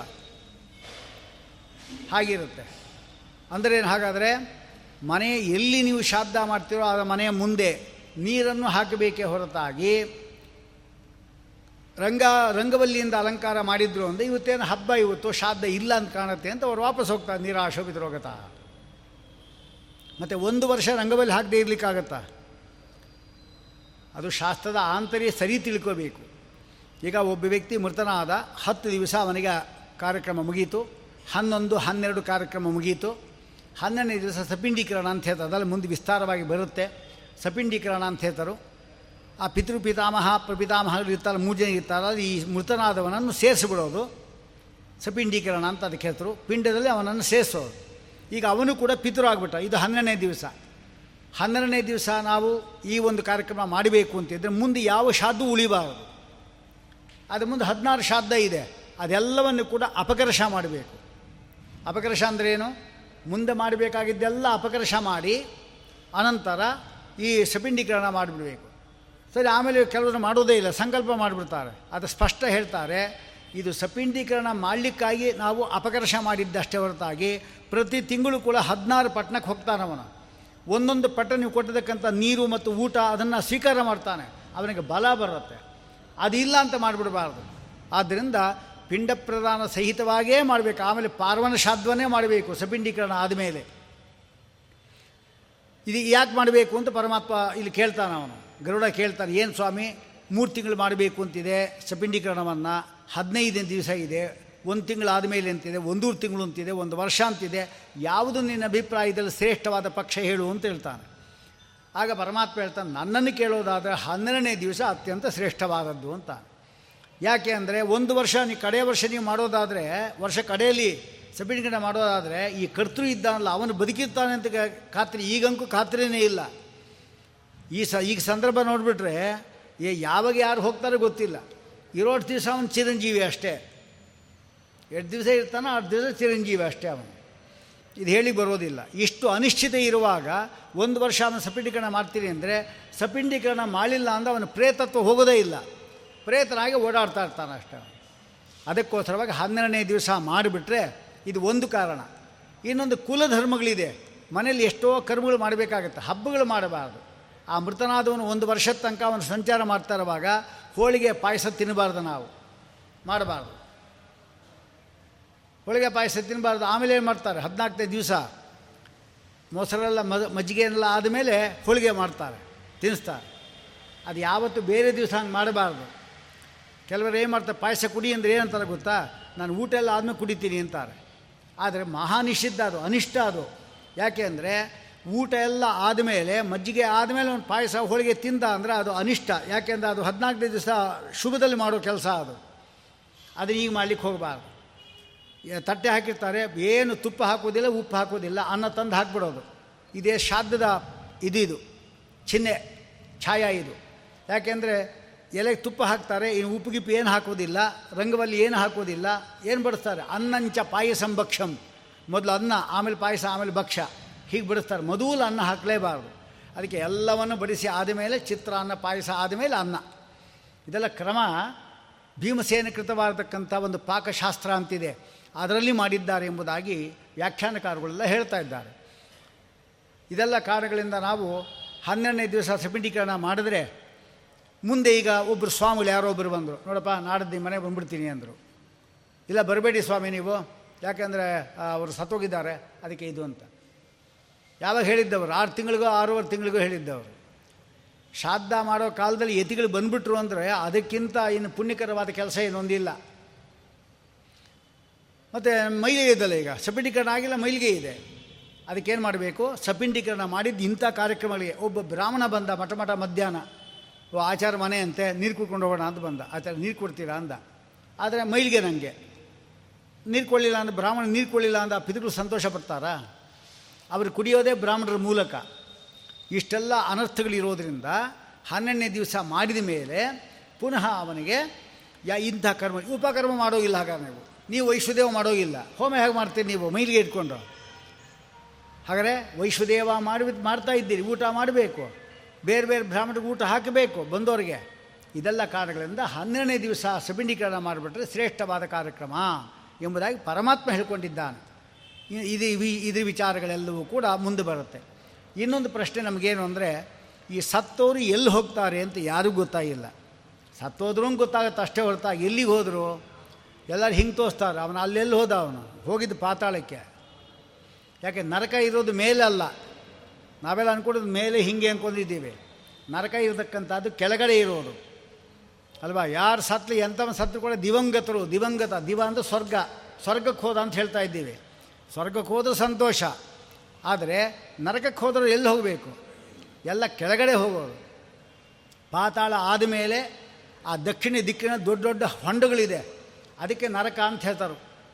ಇಪ್ಪತ್ತೇಳು ನರಕಗಳಿದೆ, ಪ್ರಸಿದ್ಧವಾದದ್ದು ಇಪ್ಪತ್ತೇಳು ಇದೆ ರೌರವ, ಮಹಾರೌರವ ಕುಂಬಿಪಾಕ ಅಸಿಪತ್ರವನ, ಸಂದಂಶ, ಆಮೇಲೆ ಕಾ ಕಾ ಸಾರಮೇಯ ಅದನ, ಅವೀಚಿ ಪೂರ ಶೂಲಪ್ರೋತ ಅವಟ ನಿರೋಧ ಅವಟ ನಿರೋಧ ಉಸಿರು ಕಟ್ಟಿಸೋದು ಸಂದಂಶ, ಚಿಮುಟ. ಯಾರ ಋಣಗಳು ತೊಗೊಂಡಿರ್ತಾರಲ್ಲ ಸಾಲ, ಅದನ್ನು ಚರ್ಮ ಕಿತ್ತು ಕೊಡ್ತಾರಲ್ಲಿ ಇಲ್ಲಿ ಮೋಸ ಮಾಡಿದರೆ. ಅದೆಲ್ಲ ಮುಂದೆ ಬರುತ್ತೆ, ಅಂಥದ್ದೆಲ್ಲ. ಹಾಗಾದ್ರೆ ಎಲ್ಲಿ ಹೋಗ್ತೇವೆ ಎಲ್ಲ ನರಕಕ್ಕೆ ಹೋಗಬೇಕು, ಒಂದ ಸ್ವರ್ಗಕ್ಕೆ ಹೋಗಬೇಕು. ಇನ್ನೆಲ್ಲೂ ಜಾಗ ಇಲ್ಲ. ಒಂದು ಭೂಮಿಯಲ್ಲೇ ಎಲ್ಲ ಹುಟ್ಟಬೇಕಷ್ಟೇ ಅವನು. ಆದ್ದರಿಂದ ಯಾರೇ ವ್ಯಕ್ತಿ ಬದುಕಿದ್ದಾಗ ಏನು ಕರ್ಮಗಳು ಮಾಡ್ತಾರೆ, ಆ ಕರ್ಮವನ್ನು ಅನುಭವಿಸ್ಲಿಕ್ಕಾಗಿ ನಮಗೆ ಶರೀರಗಳು ಬೇಕು. ಇಲ್ಲಿ ನೋಡೋಣ ಈಗ ಭೂಮಿಯಲ್ಲಿದ್ದೇವೆ ನಾವು. ನಮಗೆ ಅದು ತುಂಬ ಹಸಿವೆ ಆಯಿತು ಅಂದರೆ ಒಂದು ಎರಡು ಬಾಳೆಹಣ್ಣು, ಒಂದು ಲೋಟ ಹಾಲು ಕೊಟ್ಟರು ಅಂದರೆ ಪ್ರಾಣ ಬಂತಪ್ಪ ಅಂತ ತೃಪ್ತಿ ಆಗೋಯ್ತು ನಮಗೆ. ಆದರೆ ಸ್ವರ್ಗದಲ್ಲಿ ನೀವು ಅಲ್ಲಿ ಹೋದ್ರಿ ಅಂದರೆ ಸ್ವರ್ಗದಲ್ಲಿ ಇಷ್ಟಿಗೆ ತೃಪ್ತಿ ಆಗ್ಬಿಟ್ರಲ್ಲ ನಮಗೆ. ಇಲ್ಲಿ ಯಾರಾದರೂ ಒಂದೇಟು ಕೊಟ್ಟರು ಅಂದರೆ ಮಲ್ಕೊಂಡೇ ಬಿಡ್ತೀವಿ ನಾವು. ಮತ್ತು ನರಕದಲ್ಲಿ ಯಮದೂತರು ಕೊಡತಕ್ಕಂಥ ಆ ಶಿಕ್ಷೆ ಇದಲ್ಲ, ಅದನ್ನು ಅನುಭವಿಸ್ಲಿಕ್ಕೆ ಈ ಶರೀರ ಸಾಕಾಗೋದಿಲ್ಲ. ಅದಕ್ಕೆ ಈ ಶರೀರ ಇಲ್ಲೇ ಬಿಟ್ಟು ಅಲ್ಲಿ ಬೇರೆ ಶರೀರ ಕೊಡ್ತಾರೆ ಅದಕ್ಕೆ ನಾರಕೀಯ ಶರೀರ ಅಂತ ಹೇಳ್ತಾರೆ. ನರಕದ ದುಃಖಗಳನ್ನು ಅನುಭವಿಸ್ಲಿಕ್ಕಾಗಿಯೇ ಕೊಡುವ ಶರೀರ ಅಂತ ಹೇಳ್ತಾರೆ. ಅಂದರೆ ಇಂತಹ ಒಂದು ನಾರಕೀಯ ಶರೀರ ಅಲ್ಲೊಂದು ತೇಜ್ಕೊಳ್ತಾರೆ ಸ್ವರ್ಗದಲ್ಲಿ. ನಾವು ಹೇಳಿದಲ್ಲ, ಸ್ವಲ್ಪ ಒಂದು ವಸ್ತು ನಮ್ಗೆ ಸಿಕ್ಕಿದರೆ ಸುಖ ಆಗೋಗುತ್ತೆ, ಸಂತೋಷ ಬಿಡ್ತೀವಿ ಆದರೆ ಸ್ವರ್ಗದಲ್ಲಿ ಕೊಡ್ತಕ್ಕಂಥ ಸುಖ ಅನುಭವಿಸ್ಲಿಕ್ಕೆ ನಮಗೆ ಈ ದೇಹ ಸಾಕಾಗಲ್ಲ. ಅದಕ್ಕಾಗಿ ಅಲ್ಲಿ ತೇಜಸ್ಸು, ಈ ದೀಪ ಇದಲ್ಲ ಅಂಥ ಒಂದು ಶರೀರ ಕೊಡ್ತಾರೆ. ದೀಪದಂಥ ಶರೀರ, ಪ್ರಕಾಶಮಾನವಾದದ್ದು. ಅಲ್ಲಿ ಹೋಗ್ತಾರೆ. ಅದಕ್ಕೋಸ್ಕರವಾಗಿ ಒಬ್ಬ ವ್ಯಕ್ತಿ ಸ್ವರ್ಗಕ್ಕೆ ಹೋಗಬೇಕು ಅಂತ ಆಸೆ ಪಟ್ಟವನು ಗರುಡು ಪುರಾಣದಲ್ಲಿ ಹೇಳಿದಕ್ಕಂಥ ಕ್ರಮದಲ್ಲಿ ಅವನು ಸರಿಯಾಗಿ ಕರ್ಮಗಳನ್ನು ಮಾಡ್ಕೊಂಡು ಹೋದ ಅಂದರೆ ಅವನಿಗೆ ಯಾವತ್ತೂ ಕೂಡ ಅವನಿಗೆ ಇಲ್ಲಿಯೂ ಸುಖ, ಅಲ್ಲಿಯೂ ಸುಖ. ಮತ್ತು ಇನ್ನು ಗರುಡ ಪುರಾಣ ಇದೆಲ್ಲ ಅದನ್ನು ಓದಬಾರ್ದು ಅಂತಾರೆ. ಯಾರೋ ಒಬ್ಬರು ನಾವು ಗರುಡ ಪುರಾಣ ಅವ್ರ ಮನೇಲಿ ಹೇಳ್ತಾ ಇದ್ದೆ. ಅವರೇ ಮಾಡಿದ್ರು ಅಜರೇ ಸ್ವಲ್ಪ ಪುಸ್ತಕ ಕೊಡ್ತೀನಿ ಓದ್ಕೊಡ್ತೀನಿ ಕೊಡ್ತೀರಾ? ಅಂದ ತಗೊಳ್ಳಪ್ಪ ಓದ್ಕೊಡು ಅಂತ. ನಮ್ಗೆ ಸಂತೋಷ ಆಯಿತು, ಓದ್ತಾ ಇಲ್ಲ ಅವನು ಅಂತ. ಏ, ಮೂರು ಗಂಟೆ ತಂದು ಕೊಟ್ಬಿಟ್ರ ಆಮೇಲೆ. ತೊಗೊಂಡಿದ್ದು ಹನ್ನೊಂದಕ್ಕೆ ಹನ್ನೊಂದುವರೆಗೂ. ಮೂರು ಗಂಟೆ ಕೊಟ್ಟೇ ಬಿಟ್ಟ. ಏನಪ್ಪ, ಇಷ್ಟು ಮುಗಿಸ್ಬಿಟ್ಟೆ ಅಂದೆ. ನಮ್ಮಮ್ಮ ಹೇಳಿದ್ರು ಇದನ್ನ ಇಟ್ಕೊಂಡ್ರೆ ಸತ್ತೋಗ್ತಿ ಅಂತ ಹೇಳೋಕ್ಕೆ ತಂದುಕೊಟ್ಬಿಟ್ಟೆ ಅಂತ. ಒಳ್ಳೆ ಬುದ್ಧಿವಂತ ಬಿಡ ಅಲ್ಲ ಯಾ ನಮ್ಮನೇಲಿ ಎಂಟು ಪುಸ್ತಕ ಇದೆ ನಾವು ಓದ್ಕೊಂಡೇ ಬಂದು ಇಲ್ಲಿ ಹೇಳೋದು. ಇಂಥ ಮೂರ್ಖರು. ನೋಡಿ, ವಿಚಾರ ಮಾಡೋ ಶಕ್ತಿ ದೇವ್ರು ಕೊಟ್ಟಾಗಲೂ ಕೂಡ ನಾವು ವಿಚಾರ ಮಾಡಲ್ಲ ಅಂದರೆ ಇದಾಗತ್ತ? ಸತ್ತವರೆಲ್ಲ ಗರ್ಭಣ ಓದೇ ಸತ್ತಿದ್ದ. ಮತ್ತು ಕೋವಿಡಿಂದ ಸತ್ತವರು ಅಂತ ಯಾರು ಹೇಳ್ತಾರೆ? ಅವ್ರು ಸಾಯೋಂಗೇ ಇಲ್ಲ ಹಾಗಾದ್ರೆ. ನೋಡಿ, ಇಂಥ ಮೂರ್ಖತನ. ಇನ್ನೊಂದು, ಮಠದಲ್ಲಿ ಮಠದಲ್ಲಿ ಏನು ಹೇಳ್ತೀರಿ? ಇದೇ ಸರ್ ನಾನೇ ಶುರು ಮಾಡಿಸಿದ್ದಿದ್ದನ್ನು ಅಂದರೆ, ಈ ಭಾದ್ರಪದ ಮಾಸ ಕೃಷ್ಣ ಪಕ್ಷ ಏನಿದೆ ಅದರಲ್ಲಿ, ಗರುಡು ಪ್ರಾಣ ಹೇಳಬೇಕು, ಶುರು ಮಾಡಿಸಿದ್ದೆ ನಾನು ಮೊದಲು ಅದನ್ನು. ನಾನೇ ಅದನ್ನು ಪ್ರಾರಂಭ ಮಾಡಿದ್ದು. ಆಮೇಲೆ ಎಲ್ಲ ಶುರು ಮಾಡಿದ್ರು. ಮೊದಲು ಶುರು ಮಾಡುವಾಗ ಏನಾಯಿತು? ಈ ಚಾಮರಾಪೇಟೆ ಮಾಧ್ಯ ಸಂಘ, ಅಲ್ಲಿ ಶುರು ಮಾಡಿದೆ ನಾನು. ಏನು ಹೇಳ್ತೀರಿ ಹಿಂಗೆ ಕೇಳಿದ್ರು? ಗರುಡು ಪುರಾಣ ಹೇಳ್ತೀನಿ ಎಂದೆ ಅವರು ಬೋರ್ಡ್ ಬರೆಸಿದ್ರು, ಗರುಡು ಪುರಾಣ ಹೇಳ್ತಾರೆ ಅಂತ. ಸರಿ, ಅಲ್ಲಿದ್ದ ಹೆಂಗಸರೆಲ್ಲ ತುಂಬ ಜನ ಬರೋರು. ಗಂಡಸರಿಗಿಂತ ಹೆಂಗಸರು ಜಾಸ್ತಿ ಬರ್ತಾಯಿದ್ರು ಏನು ಎಲ್ಲ ಎದ್ದು ನಿಂತ್ಕೊಂಬಿಟ್ರು ಗರಡು ಪ್ರಾಣ ಉಪನ್ಯಾಸ ಅಂತ ಹೇಳಿದ್ದಕ್ಕೆ ಅವರು. ಗಲಾಟೆ ಮಾಡಿ ನಮ್ಮ ಬೇಡ, ಏನು ನಮಗೆ ಕೊಂದು ಬಿಡಬೇಕು ಅಂತಿದ್ದೀರಾ ನಮ್ಮ ಸಾಯಿಸ್ಬಿಡಿ. ಏನೇನೋ ಮಾತುಗಳೆಲ್ಲ ಆಡಿದ್ರು ಅವರು. ಬೇಡ ಬಿಡ್ರಿ, ವಿಷ್ಣು ಪುರಾಣ ಹೇಳ್ತೀನಿ ಬಿಡ್ರಿ ಹಿಂದೆ ಆಮೇಲೆ ಎಲ್ಲ ಕೂತ್ಕೊಂಡ್ರು. ಸರಿ, ಆಚಾರ್ಯ ವಿಷ್ಣು ಪುರಾಣ ಹೇಳ್ತಾರೆ, ಅಂತ ಅವರು ಕೂಡ ಯಾರು ಹೇಳಿದರು. ಸರಿ, ಎಲ್ಲ ಪೂರ್ತಿ ಹದಿನೈದು ದಿವಸ ಪರಮಾತ್ಮ ಕಥೆಗಳು ಬರೋದು, ಎಲ್ಲ ಪೂರ್ತಿ ಹೇಳಿದೆ. ಎಷ್ಟು ಚೆನ್ನಾಗಿದೆ ಆಚಾರ್ಯ ಅಂದರು. ಆಮೇಲೆ ಮಂಗಳ ಆಗುವಾಗ ಹೇಳಿದೆ, ಇಷ್ಟು ದಿವಸ ನೀವು ಕೇಳಿದ್ದು ಗರುಡು ಪುರಾಣವನ್ನೇ ಕೇಳಿದ್ದು, ಅದನ್ನೇ ಹೇಳಿದ್ದು, ಹೆಸರು ಮಾತ್ರ ವಿಷ್ಣು ಪುರಾಣ ಅಂದೆ. ಆ, ಅಂದರು. ಅದು ಏನು ಬುದ್ಧಿ ಬೇಡ, ಇಷ್ಟೊಂದು ವಿಚಾರ ಮಾಡ್ತೀವಿ, ಇಷ್ಟೊಂದು ಕಾಮನ್ ಸೆನ್ಸ್ ಬೇಡವಾ ನಿಮಗೆ? ಸಾತ್ವಿಕ ಉತ್ತಮ ಪುರಾಣ ಗರುಡು ಪುರಾಣ ಅಂತ ಹೇಳ್ತಾ ಇದ್ದಾರೆ. ಸಾತ್ವಿಕ ಪುರಾಣ ಮೂರು, ಒಂದು ಭಾಗವತ, ಒಂದು ವಿಷ್ಣು ಪುರಾಣ, ಒಂದು ಗರುಡು ಪುರಾಣ. ಇದು ಗರುಡು ಪುರಾಣ ಬ್ರಹ್ಮಕಾಂಡದಲ್ಲಿ ಹೇಳ್ತಾ ಇದ್ದಾರೆ. ಅಂದರೆ ಇಷ್ಟು ಸಾತ್ವಿಕ ಉತ್ತಮವಾದ ಪುರಾಣವನ್ನೇ ನೀವು ಸಾಯಿಸತ್ತೆ ಅಂತ ಹೇಳಿದ್ರೆ, ಮತ್ತು ಈ ಭಾಗವತನ ಓದಿ ನೀವು ಸಾಯಲ್ಲ ಅಂತ ಏನು ಗ್ಯಾರಂಟಿ ಏನು ಹೇಳಿರೋಣ ಅದು ಮೂರು ಒಂದೇನೆ, ವಿಷ್ಣು ಪುರಾಣ, ಗರಡು ಪುರಾಣ ಮತ್ತು ಇದು ಮೂರು ಒಂದೇನೆ. ಮೂರು ಸಾತ್ವಿಕ ಪುರಾಣವೇ ಆದ್ದರಿಂದ ಪುರಾಣಗಳಿಂದ ನಾವು ಸಾಯೋದಲ್ಲ. ನಮ್ಮ ಪ್ರಾರಬ್ಧ ಇಲ್ಲಿ ಮುಗೀತು ಅಂದರೆ, ನಮ್ಮ ಕರ್ಮ ಮುಗೀತು ಅಂದರೆ, ನೀ ಇರು ಅಂದರೆ ಇರೋಲ್ಲ ಅಷ್ಟೇ ಇದೆ ತೀರ್ಮಾನ ಇರೋದು ನಿಮ್ಮ ಪ್ರಾರಬ್ಧ ಎಂಬತಕ್ಕಂಥದ್ದು ಕರ್ಮ ಇನ್ನೂ ಇದೆ ಅಂದರೆ ನೀವು ಹುತ್ತಕ್ಕೆ ಹೋಗ್ಬಿಟ್ಟು ಕೈ ಹಾಕಿದರೂ ಕೂಡ ಸರ್ಪ ಕಚ್ಚಲ್ಲ. ಕಚ್ಚಿದ್ರೂ ನೀವು ಸಾಯಲ್ಲ. ಯದಭಾವಿ ನತದ್ಭಾವಿ ಭಾವಿ ಚೇನ್ ನತಧನ್ಯತ ಅಂತ ಅದು ಅನುಶಾಸನ ಪರ್ವದಲ್ಲಿ. ಏನು ಆಗಬೇಕು ಅಂತಿರುತ್ತೆ ಪರಮಾತ್ಮ ಇಚ್ಛೆದ ಆಗೇ ಆಗತ್ತೆ. ಅದನ್ನು ಬೇರೆ ಮಾಡಲಿಕ್ಕೆ ಆಗೋದಿಲ್ಲ. ಇಂತಹ ಒಂದು ಚಿಂತಾ ವಿಷಗ್ನೋ ಎಂ ಕಿಂ ಗ ಅಗದಹ ನ ಪೀಯತೆ ಅಂತ. ಇಂಥ ಔಷಧಿ ಯಾಕೆ ಕುಡಿಯಲ್ಲ ಜನ ಅಂತ ಹೇಳ್ತಾರೆ. ಹಾಗಾರೆ ಇದನ್ನು ಸತ್ತಾಗ ಮಾತ್ರ ಹೇಳಿಸ್ತಾರಲ್ಲ. ಯಾಕೆ? ಬೇರೆ ಬೇರೆ ಸಂದಿ ಯಾಕೆ ಹೇಳಿಸ್ಬಾರ್ದು? ಅಂತ ಹೇಳಿದ್ರೆ, ಈಗ ಈ ಟೈಮ್ನ ಹಾಸ್ಕೊಂಡಿದ್ದಾರೆ ಹೇಳ್ತಾರೆ. ಆದರೆ ಅದು ಹೇಳಲಿಕ್ಕೂ ಒಂದು ಕಾರಣ ಇದೆ. ಅಲ್ಲೇನು ಹೇಳ್ತಾರೆ ಅಂದರೆ, ಈ ನೋಡಿ ಒಬ್ಬ ವ್ಯಕ್ತಿ ಮೃತನಾದ, ಆ ಮಗನಿಗೆ ಹತ್ತು ದಿವಸ ಆಶೌಚ. ಬಂಧುಗಳಿಗೆಲ್ಲ ಆಶೌಚ. ಅಂದರೆ ದಾಯಾದಿಗಳಿಗೆ, ಅಣ್ಣ ತಮ್ಮಂದರು, ಅವರ ಮಕ್ಕಳು, ಅವ್ರ ಮೊಮ್ಮಕ್ಕಳು, ಏಳು ತಲೆ ಇದ್ದೇ ಇರುತ್ತೆ. ಒಂದು ಕ್ಷಣವೂ ಕೂಡ ಪರಮಾತ್ಮನ ಕಥೆಯನ್ನು ಶ್ರವಣಾದಿಗಳನ್ನು ಮಾಡದೆ ಇರಬಾರದು ಎಂಬುದಾಗಿ ಶಾಸ್ತ್ರ ಹೇಳ್ತಾ ಇದೆ. ಹತ್ತು ದಿವಸ ಅದೇನು ಕರ್ತೃ ಬಿಟ್ಟರೆ ಕರ್ತೃ ಏನು ಮಾಡ್ತಾನೆ ಅವನು? ಅಲ್ಲಿ ಸ್ಮಶಾನಕ್ಕೆ ಹೋಗ್ತಾನೆ. ಒಂದು ಪಿಂಡ ಒಂದು ಗಂಟೆ ಕಾರ್ಯಕ್ರಮ. ಅದು ಮಾಡಿ ಬಂದುಬಿಟ್ಟ ಅಂದರೆ ಇನ್ನು ಪುನಃ ನಾಳೆ ಬೆಳಿಗ್ಗೆವರೆಗೂ ಪುನಃ ಕೆಲಸ ಇಲ್ಲ. ಏನು ಮಾಡ್ತೀರಿ ಸಮಯ ಹೇಳಿರೋಣ ಏನು ಮಾಡ್ಬೋದು? ಟಿ ವಿ ನೋಡ್ತಾ ಕೂತಿರ್ಬೋದು. ಅಪ್ಪ ಸತ್ತಾಗ ಟಿ ವಿ ನೋಡ್ತಾ ಕೂತಾರೆ ಯಾರಾದರೂ ಕೂಡ ಅದು ಮಾಡ್ಬೋದು. ಇನ್ನೇನು, ನೋಡು ಹೇಗಿದ್ದ ಅಪ್ಪ ಸತ್ತೋಗಿದ್ದಾನೆ, ನಾವು ನಾಲ್ಕು ಜನ ಬನ್ನಿರಿ ಅಪ್ಪನ ಆಸ್ತಿನ ಹೆಂಗೆ ಹಂಚ್ಕೋಬೇಕು ಅಂತ ವಿಚಾರ ಮಾಡೋಣ ಅಂತ. ಇದನ್ನು ಮಾಡ್ತಾರೆ ಈ ಸಂದರ್ಭದಲ್ಲಿ. ಹತ್ತು ದಿವಸ ಮುಗಿದಿಲ್ಲ ಇನ್ನು ಆ ಶೌಚ. ಆಗಲೇ ಆಸ್ತಿ ವಿಭಾಗ ಮಾಡೋದಾ?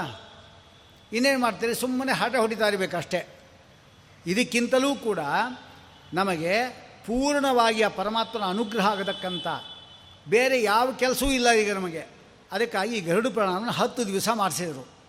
ಹತ್ತು ದಿವಸ ಆಶೌಚ ಶೌಚ ಇರುತ್ತೆ. ಈ ಕಥೆ ಎಲ್ಲ ಕೇಳಲಿ ಹಾಗೇನಾಯ್ತು ಅವನಿಗೆ? ಪರಮಾತ್ಮಲ್ಲಿ ಭಕ್ತಿ ಬರುತ್ತೆ, ಮುಖ್ಯವಾದದ್ದು. ಇನ್ನೊಂದು ಕ ಕರ್ಮ ಇದೆ. ಅವರೇ ಮಾಡ್ತಾರೆ? ಸವಿ ಹಾಕ್ಕೊಡ್ರಿ ಅಂತಾರೆ. ಅವನು ಸವಿಯ ಅಂದ್ರೆ ಗೊತ್ತಿಲ್ಲ. ಅಪಸವಿಯ ಮಾಡ್ರಿ ಅಂತಾರೆ. ಅವನು ಸುಮ್ಮನೆ ಹೀಗೆ ಹೀಗೆ ಅಂತ ಇರ್ತಾನೆ ಅಷ್ಟೇ. ಅಪಸವಿಯ ಅಂದ್ರೆ ಗೊತ್ತಿಲ್ಲ. ನಿವೀತಿ ಅಂತಾರೆ? ಅಯ್ಯೋ ನೀವೇ ಆಗಿಬಿಡ್ರಿ ಅಂತಾರೆ ಪುರೋಹಿತರಿಗೆ. ಏನೂ ಗೊತ್ತಿಲ್ಲ. ಇದನ್ನು ಕೇಳ್ಕೊಂಡು ಹೋಗಿದ್ದ ಅವನು ಅಂತ ಹೇಳಿದ್ರೆ, ಹಾಗೆ ಆಗುತ್ತೆ ನೀತಿ, ನಿವೀತಿ, ಸವಿಯ ಅಪಸವಿ ಎಲ್ಲ ಇದರಲ್ಲಿ ಹೇಳ್ತಾರೆ. ಅದೊಂದೇ ಆಯಿತು, ಹಾಗಾದ್ರೆ ಕರ್ತೃತ್ವನ ಜ್ಞಾನ ಬಂತು, ಅವನ ಸಂದೇಹ ಬಂತು. ಎಳ್ಳು ಎಳ್ಳು ಅಂತ ಯಾಕೆ ತೊಗೋಬೇಕ್ರಿ ಅಂತ ಪ್ರಶ್ನೆ ಅವನು ತಲೆ ಬಂದು ಕೇಳೋಂಗಿಲ್ಲ ಅಷ್ಟೇ. ಈಗ ಇದರಲ್ಲಿ ಉತ್ತರ ಕೊಡ್ತಾರೆ. ಎಳ್ಳು ಅಂದರೆ ಏನು ದರ್ಬೆ ಅಂದರೆ ಏನು, ವಿಷ್ಣುಪಾದ ಅಂದರೆ ಏನು, ಗಯ ಅಂದರೆ ಏನು? ಈಗ ಮೂರು ದಿವಸದಿಂದ ಹೇಳಿದ್ನಲ್ಲ ನಾನು, ಅದೆಲ್ಲ ಕೇಳ್ತಾನ ಇದರಿಂದ ಆಯಿತು, ಎಲ್ಲ ಅವನಿಗೆ ಶ್ರಾದ್ದ ಮಾಡಲಿಕ್ಕೆ. ಒಂದು ನಮಗೆ ಧರ್ಮದಲ್ಲಿ ಆಸಕ್ತಿ ಬರಲಿಕ್ಕೆ ಬೇಕಾದ ಎಲ್ಲ ಮಾಹಿತಿಯನ್ನು ಕೂಡ ಗರುಡ ಪ್ರಾಣ ಕೊಡುತ್ತೆ ಅವನಿಗೆ. ಇದು ಎರಡನೇ ಕಾರಣ. ಆದ್ದರಿಂದ ಅವನೇ ಮಾಡ್ತಾನೆ, ಎಲ್ಲ ಮಾಡ್ಕೊಂಡು ಹೋಗುತ್ತೆ. ಮಡಿಕೆ ಹೊಡಿಬೇಕು ಅಂತಾರೆ, ಯಾಕೆ ಹೊಡಿಬೇಕು ಗೊತ್ತಿಲ್ಲ. ಹಿಂದಿನಿಂದ ಬರಬೇಕು ಅಂತ ಹೇಳ್ತಾರೆ. ಎಲ್ಲಿ ಬಾರಿಸ್ಬೇಕು ಅಂತಾರೆ, ಎಲ್ಲ ನೀರಲ್ಲಿ ಹಾಕಬೇಕು ಅಂತ ಏನೂ ಗೊತ್ತಿಲ್ಲ. ಎಲ್ಲ ಇಲ್ಲಿ ಉತ್ತರ ನಿಮ್ಗೆ ಸಿಗತ್ತೆ ಅದರಲ್ಲಿ. ಅದಕ್ಕೋಸ್ಕರ ಎರಡನೇದು ಪರಿಜ್ಞಾನಕ್ಕೋಸ್ಕರವಾಗಿ, ಕರ್ಮದ ಪರಿಜ್ಞಾನಕ್ಕೋಸ್ಕರವಾಗಿ ಅವನು ಬಂತು ಮೂರನೇದೇನಿದೆ ಅದು? ಯಾರು ಹತ್ತು ದಿವಸದಲ್ಲಿ ಗರುಡು ಪ್ರಾಣವನ್ನು ಅವರು ಓದ್ತಾರೋ, ಓದಿಸ್ತಾರೋ ಅಂಥವರ ಪಿತೃ ಇದ್ದಾನಲ್ಲ, ಅವನು ಒಳ್ಳೆಯ ಗತಿ ಪಡ್ಕೊಳ್ತಾನೆ ಅದಕ್ಕಾಗಿ ನೀವೆಲ್ಲ ಬದುಕಿದ್ದಾಗೆ ನೀವು ಕೇಳಿಬಿಟ್ರೆ ಮಗ ಮಾಡಿಸ್ಲಿ ಬಿಡಲಿ ಪರವಾಗಿಲ್ಲ. ಆದರೆ ಎಷ್ಟೋ ಜನ ಶಾಸ್ತ್ರ ಏನು ಹೇಳುತ್ತೆ ಅಂದರೆ, ಪಕ್ಕದ ಮನೆ ಯಾರಾದರೂ ಒಬ್ಬ ಮೃತರಾದರು ಅಂದರೆ, ಅವರ ಗರುಡು ಪ್ರಾಣ ಹೇಳಿದರು, ಹೇಳಿಸ್ತಿದ್ರು ಅಂದರೆ, ಹೇಳಿಸ್ಬೇಕು ಎಲ್ಲರೂ ಕೂಡ. ಹೇಳಿಸಿದರೆ ಇವ್ರ ಸಂಬಂಧ ಇರಲಿ ಬಿಡಲಿ, ದೂರ ಕೂತು ಕತೆ ಕೇಳ್ಕೊಂಬರ್ಬೇಕು ಅಕಸ್ಮಾತ್ ಈಗ ಈ ಒಂದು ದೃಷ್ಟಿ ಇತ್ತಲ್ಲ, ಯಾವುದು ಪ್ರಾಣಕ್ಕೆ ಸತ್ತೋಗ್ತಾರೆ ಅಂತಿತ್ತಲ್ಲ, ಆ ದೃಷ್ಟಿ ಇಟ್ಕೊಂಡು ನೀವು ಬರಲೇ ಇಲ್ಲ ಅಂದರೆ ನಿಮ್ಮ ಕಡೆಗೆ ಆಯಿತು, ಮಗ ಸ್ವಲ್ಪ ಸಾತ್ವಿಕನಾಗಿದ್ದು, ಅವನ ಗರುಡು ಪ್ರಾಣ ಹೇಳಿಸಿದ್ರೆ ನಿಮ್ಗೆ ಸಿಕ್ತಷ್ಟೇ ಇಲ್ಲದೆ ಈ ಜಮದ ನಿಮ್ಗೆ ಗರುಡು ಪ್ರಾಣವೇ ಇಲ್ಲ ಅಂತಾಗೋಯ್ತು ಅದಕ್ಕಾಗಿ ಎಲ್ಲಾದರೂ ಗರುಡು ಪ್ರಾಣ ಮಾಡ್ತಾದ್ದು ನೀವೇ ಹೋಗಿ. ಪತ್ರ ಹಾಕಿ ಕರೆಸಬೇಕಂತೆ, ಗರುಡು ಪ್ರಾಣ ಹೇಳುವಾಗ. ಪತ್ರ ಹಾಕಿ ನೋಡಿ ಗರುಡು ಪ್ರಾಣ ಹೇಳ್ತದೆ ಬನ್ನಿರಿ ಅಂತ. ಯಾರು ಬರ್ತಾರೆ? ಎಲ್ಲ ಭಯನೇ. ಈಗೆಲ್ಲ ಬ ಇಳೀತೀಗ ಈ ಪುಸ್ತಕನ ಪ್ರಿಂಟ್ ಮಾಡದೇ ಇದು, ಗರುಡು ಪ್ರಾಣ ಪುಸ್ತಕ. ಇದರಲ್ಲಿ ಎಲ್ಲ ವಿಚಾರವೂ ಇದರಲ್ಲಿ ಇದೆ ಪೂರ್ತಿ. ಅಷ್ಟು ಕ ಸಂಗ್ರಹ ಮಾಡಿ ಬರೆದಿದೆ ಇದನ್ನು. ಅದಕ್ಕೆಲ್ಲ ಪ್ರಮಾಣ ಕೊಟ್ಟೇ ಬರೆದಿದೆ. ಎಲ್ಲರೂ ಇದನ್ನು ಸ್ವೀಕಾರ ಮಾಡಿದ್ದಾರೆ. ಈ ಪುಸ್ತಕ ಈಗ ನಾನು ಸುಮಾರು ಒಂದು ಎಂಟು ಸಾವಿರ ಪ್ರತಿ ನಾ ಮಾಡಿದ್ದೇನೆ. ಅಷ್ಟು ಖಾಲಿಯಾಗಿದೆ. ಒಂದು ಸ್ವಲ್ಪ ಪುಸ್ತಕಗಳಿದೆ ಅಷ್ಟೇ ಯಾಕೆ ಅಂದರೆ ಎಲ್ಲರೂ ಓದುವಂತಾಯಿತು ಭಯ ಬಿಟ್ಬಿಟ್ರೆ ಎಲ್ಲರೂ ಕೇಳಿದ್ರು, ಎಷ್ಟು ಉತ್ತರ ಕೊಟ್ಟಿರಬೇಕಾಗಿದೆ ಅವರಿಗೆ? ಅಂತ ಹೇಳಿದ್ರೆ, ಆದರೆ ಓದ್ಬೋದು ಆಚಾರ್ಯ ಅಂದರು. ನೋಡಪ್ಪ ನಮ್ಮ ಮನೆ ಬಾ ಒಂದು ಸಾರಿ ಇಪ್ಪತ್ತು ಪುಸ್ತಕ ಬೇರೆ ಬೇರೆ ಬೇರೆ ಈ ಪುಸ್ತಕ ತೋರಿಸ್ತೀನಿ ಬಾ ನೀವು ಗಡು ಪ್ರಾಣದ್ದು ಅಂದರೆ. ನೀವು ನಮಗೆ ಹೇಳಿದ್ರೆ ಗಡು ಪ್ರಾಣ ಹೇಳು ಅಂತ ನೀವು ಹೇಳಿದ್ರೆ, ನಾನು ಹಾಗೆ ಬಂದ್ಬಿಡ್ಲಿಕ್ಕಾಗತ್ತೆ. ಏನು ತಲೆ ಕಲ್ತ್ಕೊಳ್ಳದೆ? ನಾವು ಓದ್ಕೊಂಬರ್ಬೇಕು ತಾನೆ. ನಂಗೆ ಅಪ್ಪ, ಅಮ್ಮ ನನಗೂ ಬದುಕಿದ್ದಾರೆ. ನಾ ಹೇಳಿನೇ ಇಲ್ವಾ? ಇದು ಸುಮಾರು ಇದು, ನೂರ ಎಂಬತ್ತು ಸತಿ, ನೂರ ತೊಂಬತ್ತು ಸತಿ ಆಗ್ತಾ ಇರೋದು ಇದು. ಅಂದ್ರೆ ಅರ್ಥ ಏನು ಅದಕ್ಕೆ? ನಾವು ಓದ್ಕೊಂಡೇ ಬರಬೇಕು. ಯಾಕೆ? ಇಲ್ಲಿ ಶ್ಲೋಕ ಓದಲಿಕ್ಕಾಗಲ್ಲ. ಒಂದೊಂದು ಶ್ಲೋಕ ಓದ್ಬೋದಷ್ಟೇ. ಅದಕ್ಕೆ ಒಂದು ಸತಿ ಪೂರ್ತಿ ನಾ ಪಾರಾಯಣ ಮಾಡ್ಕೊಂಡ್ಬರ್ತೀನಿ. ಯಾಕೆಂದರೆ ಶ್ಲೋಕ ಓದಿದಾಗ ಆಗುತ್ತಲ್ಲ ಅದಕ್ಕೋಸ್ಕರವಾಗಿ. ಅದೇ ಮುಖ್ಯವಾದದ್ದು. ಇದೆಲ್ಲ ಕಾರಣಗಳಿಂದ ಇದು ಮೈಲಿಗೆ ಪುರಾಣ ಅಂತ ಕರಿಬಾರ್ದು. ಮೈಲಿಗೆ ಮಾತ್ರ ಹೇಳಿಸೋದಲ್ವ? ಮೈಲಿಗೆ ಪುರಾಣ ಅಂತ. ಹಾಗೇನಿಲ್ಲ. ಹೆಂಗಸರು ಓದ್ಬೋದು, ಗಂಡಸರು ಓದ್ಬೋದು ಬೇಕಾದ್ರೆ ನೀವೇ ಪ್ರವಚನ ಮಾಡ್ಬೋದು, ಯಾರು ಸಾಯಬೇಕು ಅಂತೇನಿಲ್ಲ. ಮುಖ್ಯವಾದ ಏನು ಅಂದರೆ ಸತ್ತಾಗ ಇದನ್ನು ಹೇಳಿಸ್ಬೇಕಷ್ಟೆ. ಯಾಕೆ ಅಂದರೆ ಒಬ್ಬ ವ್ಯಕ್ತಿ ಮೃತನಾದ ಅಂದರೆ ಅವನಿಗೆ ಅನೇಕ ಆಕಾರಗಳು ಬರುತ್ತೆ, ರೂಪಗಳು. ಅದರಲ್ಲಿ ಕರ್ತೃ ಇತ್ತಾನಲ್ಲ ಅವನಲ್ಲಿ. ಕರ್ತೃ ಇರ್ತಾನಲ್ಲ ಯಾರು ಪ್ರಧಾನ ಕರ್ತೃ ಇತ್ತಾನೋ ದೊಡ್ಡ ಮಗ, ಸಾಮಾನ್ಯವಾಗಿ ದೊಡ್ಡ ಮಗ. ಅವನಿಲ್ಲ ಅಂದರೆ ಕರೇ ಮಗ. ಹೀಗಿರ್ತಾರೆ. ಅವನೂ ಇಲ್ಲ ಅಂದರೆ ಆಗ ಮಧ್ಯದುರು ಯಾರ ಆರಿಸ್ಕೊಳ್ಳೋದಷ್ಟೆ. ಒಬ್ಬ ವ್ಯಕ್ತಿ ಮೃತನಾದ ಅಂದರೆ ಆ ಕರ್ತೃವಿನಲ್ಲಿ ಒಂದು ವರ್ಷ ಇರ್ತಾನವನು. ಆದ್ದರಿಂದ ಒಂದು ವರ್ಷ ಅವನಿಗೆ ಮೈಲಿಗೆ. ವಿಮೋಕ ಅಂತ ಶ್ರಾದ್ದ ಮಾಡ್ತೀವಿ ನಾವು. ಅಂದರೆ ಮುನ್ನೂರ ಅರವತ್ತೈದನೇ ಸಾಮರ್ಥ್ಯ ಶ್ರಾದ್ದದ ಹಿಂದಿನ ದಿವಸ. ವಿಮೋಕ ಶ್ರಾದ್ದ ಅಂತ ಮಾಡ್ತೀವಿ. ವಿಮೋಕ ಅಂದರೆ ಏನು? ವಿಮೋಚನೆ. ಅವನು ನಮ್ಮಲ್ಲಿ ಇದ್ದವನು ಬಿಟ್ಟು ಹೋಗೋದು. ಅದಕ್ಕಾಗಿ ಹನ್ನೆರಡು ಮತ್ತು ಹದಿಮೂರನೇ ದಿವಸ ನಾವು ಮಾಡ್ತೀವಲ್ಲ, ಅದೇ ರೀತಿ ಶ್ರಾದ್ದ ಮಾಡಬೇಕು ಅವತ್ತು ಕೂಡ. ಹಾಗಾಗಿ ಆ ಒಂದು ವಿಶೇಷತೆ ವಿಮೋಕ. ಅದಾದಮೇಲೆ ಸಾಮರ್ಥ್ಯಕ್ಕೆ ಬರುತ್ತೆ. ಇನ್ನು ಬೇರೆ ಬಂಧುಗಳು ಇರ್ತಾರಲ್ಲ. ಯಾರು? ದೊಡ್ಡಪ್ಪ, ಚಿಕ್ಕಪ್ಪನ ಮಕ್ಕಳಲ್ಲಿ ಇರ್ತಾರಲ್ಲ. ಅವರಿಗೆಲ್ಲ ಹತ್ತು ದಿವಸ. ಅಂದರೆ ಅವರೆಲ್ಲರಲ್ಲಿಯೂ ಕೂಡ ಅವನು ಅನೇಕ ರೂಪ ತೆಗೆದುಕೊಂಡು ಹತ್ತು ದಿವಸ ಅವರಲ್ಲಿ ಅವನಿರ್ತಾನೆ ಅದಕ್ಕೆ ಅವ್ರಿಗೆ ಮೈಲಿಗೆ. ಮೈಲಿಗೆ ಅವರಿಗೆಲ್ಲ ಮೈಲಿಗೆ ಅಂದರೆ ಏನು? ಕರ್ಮ ಅನರ್ಹತ್ವ ರೂಪವಾದ ಇದು. ಸಂಧ್ಯಾ ವಂದನಾ ಕರ್ಮಗಳು ಮಾಡಲಿಕ್ಕೆ ಬರೋದಿಲ್ಲ. ಇನ್ನು ಅರ್ಧ ಸಂಧ್ಯಾ ಅಂದರೆ ಮುಖ ಇದೆಲ್ಲ ಇದ್ಯಾವುದು ಬೇಡ. ಮೃತ ಶೌಚಕ್ಕೂ ಮತ್ತು ಜಾತಾ ಶೌಚಕ್ಕೂ ಅಜಗಜಾಂತರ ವ್ಯತ್ಯಾಸ ಇದೆ. ಜಾತಾ ಶೌಚ ಅಂದರೆ ಮಠಕ್ಕೆಲ್ಲ ಬರಬಾರ್ದು. ಯಾಕೆಂದರೆ ಇನ್ನೂ ಒಬ್ಬರು ಮುಟ್ಟಿದ್ರು, ಅವರಿವರು ಮುಟ್ಟಿದ್ರು, ಅವರು ಮುಟ್ಟಿದ್ರು, ಕಡೆಗೆ ಆಚಾರ ಮುಟ್ಟಿದ್ರು, ಅವ್ರು ಹೋದ್ರು ಗಂಟೆ ತೊಗೊಂಡ್ರಲ್ಲಿ. ದಿವಸ ಬಂದು ಆ ಗಂಟೆ ತೊಗೊಂಡೆ ಬಾರಿಸಿದ್ರು. ಆಯಿತು, ಮೈಲಿಗೆ ಆಯಿತಾ? ಅದಕ್ಕಾಗಿ ಜಾತಾ ಶೌಚ ಕೂಡ ಆ ಶೌಚ ಅಂತ ಕರೆದಿದ್ದಾರೆ. ಆದ್ದರಿಂದ ಕೇಳಲೇಬೇಕು ಅಂತ ನಿಮಗಿದ್ದಾಗ ದೂರ ಕುತ್ಕೋಬೇಕು. ದೂರ ಯಾರನ್ನು ಮುಟ್ಕೋಬಾರ್ದು, ಸೀದಾ ಹೊಟ್ಟೋಬೇಕು ಉಪನ್ಯಾಸಕ ಶುರುವಕ್ಕಿಂತ ಮೊದಲು ಬಂದು ಕೂತ್ಕೋಬೇಕು. ಉಪನ್ಯಾಸ ಮುಗೋದು ಮೊದಲು ಹೊಟ್ಟಬೇಕು ಯಾರನ್ನು ಮುಟ್ಟಬಾರದು. ಇದು ಜಾತಾ ಶೌಚದಲ್ಲಿ ಹೇಳ್ತಾ ಇರೋದು. ಮೃತಾ ಶೌಚ ಬಂದ ಮಠಕ್ಕೂ ಬರಬಾರ್ದು, ಎಲ್ಲೂ ಮನೆ ಬಿಟ್ಟು ಎಲ್ಲೂ ಬರಬಾರ್ದು ಮೃತಾ ಶೌಚದಲ್ಲಿ. ಯಾರಿಗೂ ನಮಸ್ಕಾರ ಮಾಡೋಗಿಲ್ಲ. ಇಲ್ಲಾದರೂ ನಮಸ್ಕಾರ ಮಾಡ್ಬೋದು ಆಚಾರ್ಗೆ ಅಕ್ಷದಂಗಾರ ಹಚ್ಕೊಂಬರ್ಬೋದು ಅಲ್ಲಿ ಏನಿಲ್ಲ ಬರೀ ಅಂಗಾರ ಮಾತ್ರ, ಮನೇಲಿ ಮಾತ್ರ ಬಿದ್ದಿರಬೇಕಷ್ಟೇ. ಪೂಜೆ ಮಾಡೋ, ಅದು ಮಾಡಿ, ಇದು ಮಾಡೋ, ಅದೆಲ್ಲ ಇಲ್ಲ. ಅದ್ಯಾವುದು ಮಾಡೋಗಿಲ್ಲ. ನಮಸ್ಕಾರ ಯಾರಿಗೂ ಮಾಡಬಾರ್ದು, ನಮಸ್ಕಾರ ಮಾಡಿಸ್ಕೋಬಾರ್ದು. ಇದೆಲ್ಲ ನಿಮಗಳಿದೆ ನೋಡಿ, ಜಾತಾ ಶೌಚಕ್ಕಿಂತಲೂ ಕೂಡ ಮೃತ ಶೌಚ ದೊಡ್ಡದು. ಮೃತ ಶೌಚಕ್ಕಿಂತಲೂ ಕೂಡ ಬಾಣಂತಿ ಆ ಶೌಚ ದೊಡ್ಡದು. ಬಾಣಂತಿಯಾಗಿರ್ತಾರಲ್ಲ ಅವರು ಮೈಲಿಗೆನೆ.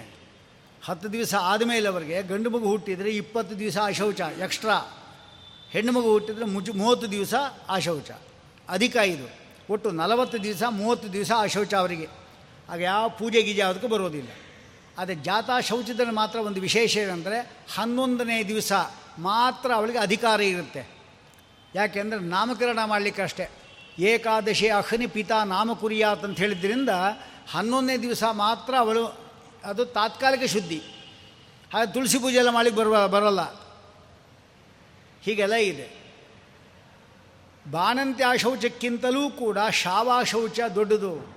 ಶವಕ್ಕೆ ಬೆಂಕಿ ಇಡ್ತಾನಲ್ಲ, ಅವನು ಯಾವನೇ ಮಗನೇ ಆಗಿರ್ಬೋದು ಗುರುನಾಗಿರ್ಬೋದು ಶಿಷ್ಯನಾಗಿರ್ಬೋದು, ಆ ಶೌಚ ದೊಡ್ಡದು. ಅವನು ಅಲ್ಲಿ, ಆ ಶೌಚ ಮಾಡಿದ ಮೇಲೆ ಆ ಜನಿವಾರ ಬಟ್ಟೆ ಎಲ್ಲವನ್ನು ಕೂಡ ಅದನ್ನು ತೆಗೆದು ಬೇರೆ ಹಾಕ್ಕೋಬೇಕು. ಅದು ಶುದ್ಧಿ ಆಗೋದಿಲ್ಲ. ಗೋವಿನ ಬಾಲ ಹಿಡ್ಕೋಬೇಕು, ಶುದ್ಧಿ ಆಗೋದಿಲ್ಲ. ಕೆಂಡವನ್ನು ಕೈಲಿ ಹಿಡ್ಕೋಬೇಕು, ಕೆಂಡ. ಅಂದರೆ ಒಂದು ಸ್ವಲ್ಪ ಕೆಂಡ ಮುಟ್ಟಬೇಕು. ಆಮೇಲೆ ಶುದ್ಧಿ ಆಗ್ತಾನೆ ಆ ಶಾವಾಶೌಚಕ್ಕೆ ಈ ಆಶೌಚಕ್ಕಿಂತಲೂ ಕೂಡ ದೊಡ್ಡ ಆಶೌಚ ಅಂದರೆ ರಜಸ್ವಲ ಶೌಚ ಕಡೆಯದು. ಅದನ್ನೆಲ್ಲ ಬೇಕಾ ಬಿಟ್ಟಿ ಮಾಡಿದ್ದಾರೆ ಈ ಜನ. ಕೆಲವು ಪಂಡಿತು ಕೂಡ ಹಂಗೆ ಹೇಳಿದೆ ಅದೇ ಕೂತ್ಕೋಬೇಕಾಗಿಲ್ಲ ಅಂತ ಹೇಳಿಬಿಟ್ರು ಅವರು. ಅವ್ರು ಹೊಟ್ಟೋದ್ರು ಗ್ರಾಚಾರ ಇದ್ದವರು ಪಾಪ. ಅವರೇನು ಹೇಳಿ ಹೊಟ್ಟೋದ್ರು ನೋಡಿ, ಇಷ್ಟು ಆಶೌಚಕ್ಕಿಂತ ದೊಡ್ಡ ಆಶೌಚ ಅಂದರೆ ರಜಸ್ವಲ ಆಶೌಚ ಅಂದರೆ ಅದನ್ನು ಪ್ರತಿ ಒಬ್ಬರೂ ಪಾಲನೆ ಮಾಡಬೇಕು. ನೀವು ಏನು ಧರ್ಮ ಮಾಡಿದರೂ ಕೂಡ ಅದು ಹಾಳಾಗೋದು. ಮಕ್ಕಳಾಗದೇ ಇರಲೇ ಇದಕ್ಕೆ ಕಾರಣ ಇದೇನೆ. ಆ ರಜಸ್ವಲಿ ಆಗಿರುವಾಗ ವಸ್ತುಗಳು ಮುಟ್ಟು ಇದೆಲ್ಲ ಋಷಿ ಪಂಚಮಿ ಕಥೆಯಲ್ಲಿ ಬರುತ್ತೆ. ಒಬ್ಬ ಸ್ತ್ರೀ ಇದ್ದಾಳವಳು ಆರು ಮಕ್ಕಳನ್ನು ಕಳ್ಕೊಂಡ್ಳು. ಹುಟ್ಟಿದ ಕೂಡಲೇ ಸತ್ತೋಗೋದಷ್ಟೇ. ಹುಟ್ಟೋದು ಸತ್ತೋಗೋದಷ್ಟೇ. ಆಮೇಲೆ ಒಂದು ಮಗು ಮಾತ್ರ ಇನ್ನು ಸಾಯೋ ಸ್ಥಿತಿಲಿತ್ತು ಈ ಮಗುವನ್ನಾದರೂ ಬದುಕಿಸ್ಕೋಬೇಕು ನಾನು ಅಂಥೇಳಿ ಆ ಮಗುನ ಎತ್ಕೊಂಡು ಓಡಿಲ್ಲು ಎಲ್ಲಿಗೆ? ಋಷಿಗಳಿರ್ತಕ್ಕಂಥ ಆಶ್ರಮದ ಕಡೆ. ಅಲ್ಲಿ ಅಲ್ಲಿ ಹೋಗ್ತಾ ಇದ್ದಾಗೇನೆ ಈ ಮಗು ಕಡೆ ಉಸಿರತ್ತೆ ಎಳೆದೇ ಬಿಡ್ತು. ಆ ಋಷಿ ಕುಮಾರ ಇದ್ದಾನಲ್ಲ ಅವನು ಪಾದ ಪ್ರಕ್ಷಾಲನೆ ಮಾಡಿಕೊಂಡು ಆ ನೀರನ್ನು ಹೀಗೆ ಅಂದ್ಕೊಂಡ ಆ ತಲೆ ಮೇಲೆ ಅನುಕೂಲವಾಗಿ ಈ ಮಗುವಿನ ಮೇಲೆ ಒಂದು ಹನಿ ಬಿತ್ತು. ತಕ್ಷಣ ಮಗು ಉಸಿರಾಳಿ ಶುರು ಆಯಿತು ಸತ್ತೋಗಿದ್ದು ಬದುಕ್ತು. ಅವನ ಮಹಾನುಭಾವ ಅಂತ ಗೊತ್ತಾಯಿತು ಅವಳಿಗೆ. ತಕ್ಷಣ ಕಾಲು ಹಿಡ್ಕೊಂಡವನನ್ನು, ಸ್ವಾಮಿ, ನನ್ನ ಆರು ಮಕ್ಕಳು ಸತ್ತೋಗಿದ್ದಾರೆ. ಇದಕ್ಕೆ ಏನಾದರೂ ಪರಿಹಾರ ಅಂದರೆ ಅವನು ದಿವಿ ದೃಷ್ಟಿಯಿಂದ ನೋಡ್ದ. ನೀನು ರಜಸ್ವಲೆ ಆಗಿರುವಾಗ ಪಿತೃಗಳ ಶ್ರಾದ್ದಕ್ಕಾಗಿ ಮಾಡಿರುವ ಅಡಿಗೆಯನ್ನು ನೋಡಿದ್ದಿ ಅಷ್ಟೇ ನೀನು. ಮುಟ್ಟಿಲ್ಲ, ನೋಡಿದ್ದಿ. ಅದಕ್ಕೆ ಆ ಜನ ಮಕ್ಕಳು ಸತ್ತಿದ್ದಾರೆ ಹಾಗಾದ್ರೆ ಎಷ್ಟು ದೋಷ ನೋಡಿ ಅದು. ಏನು ಮಾಡ್ತಿರೋ, ಏನು ಬಿಡ್ತಿರೋ ರಜಸ್ವಲಿನ ಪಾಲನೆ ಮಾಡಬೇಕು. ಇದು ಹೆಂಗಸರಿಗೂ ಅನುಕೂಲ. ಭಾರಿ ಒಳ್ಳೆಯದು. ಇಂದ ದೇವರು ಅಷ್ಟು ವರ ಕೊಟ್ಟಿದ್ದಾರೆ ಹೆಂಗಸರಿಗೆ. ಅದು ಈ ವಿಚಾರ ಇದರಲ್ಲಿ ಬರುತ್ತೆ. ರಜಸ್ವಲಿ ಕೊಟ್ಟಿರತಕ್ಕಂಥ ಅನುಗ್ರಹ ಯಾರು, ಇಂದ್ರದೇವರು ಕೊಟ್ಟಿದ್ದು ಬೇರೆ ವೃಕ್ಷ, ನದಿ ಮತ್ತು ಭೂಮಿಗೆ ಒಂದೊಂದೇ ವರ. ಅವ್ರು ಕೇಳಿದ್ದು ಮಾತ್ರ ವರ. ಹೆಂಗಸರು ಮಾತ್ರ ಹಂಗೆ ವರ ಕೊಟ್ಟಿದ್ದಲ್ಲ. ಮೂರು ವರ ಅವರೇ ಎಕ್ಸ್ಟ್ರಾ ಕೊಟ್ಟರು ಮೊದಲನೇ ವರ ಏನು?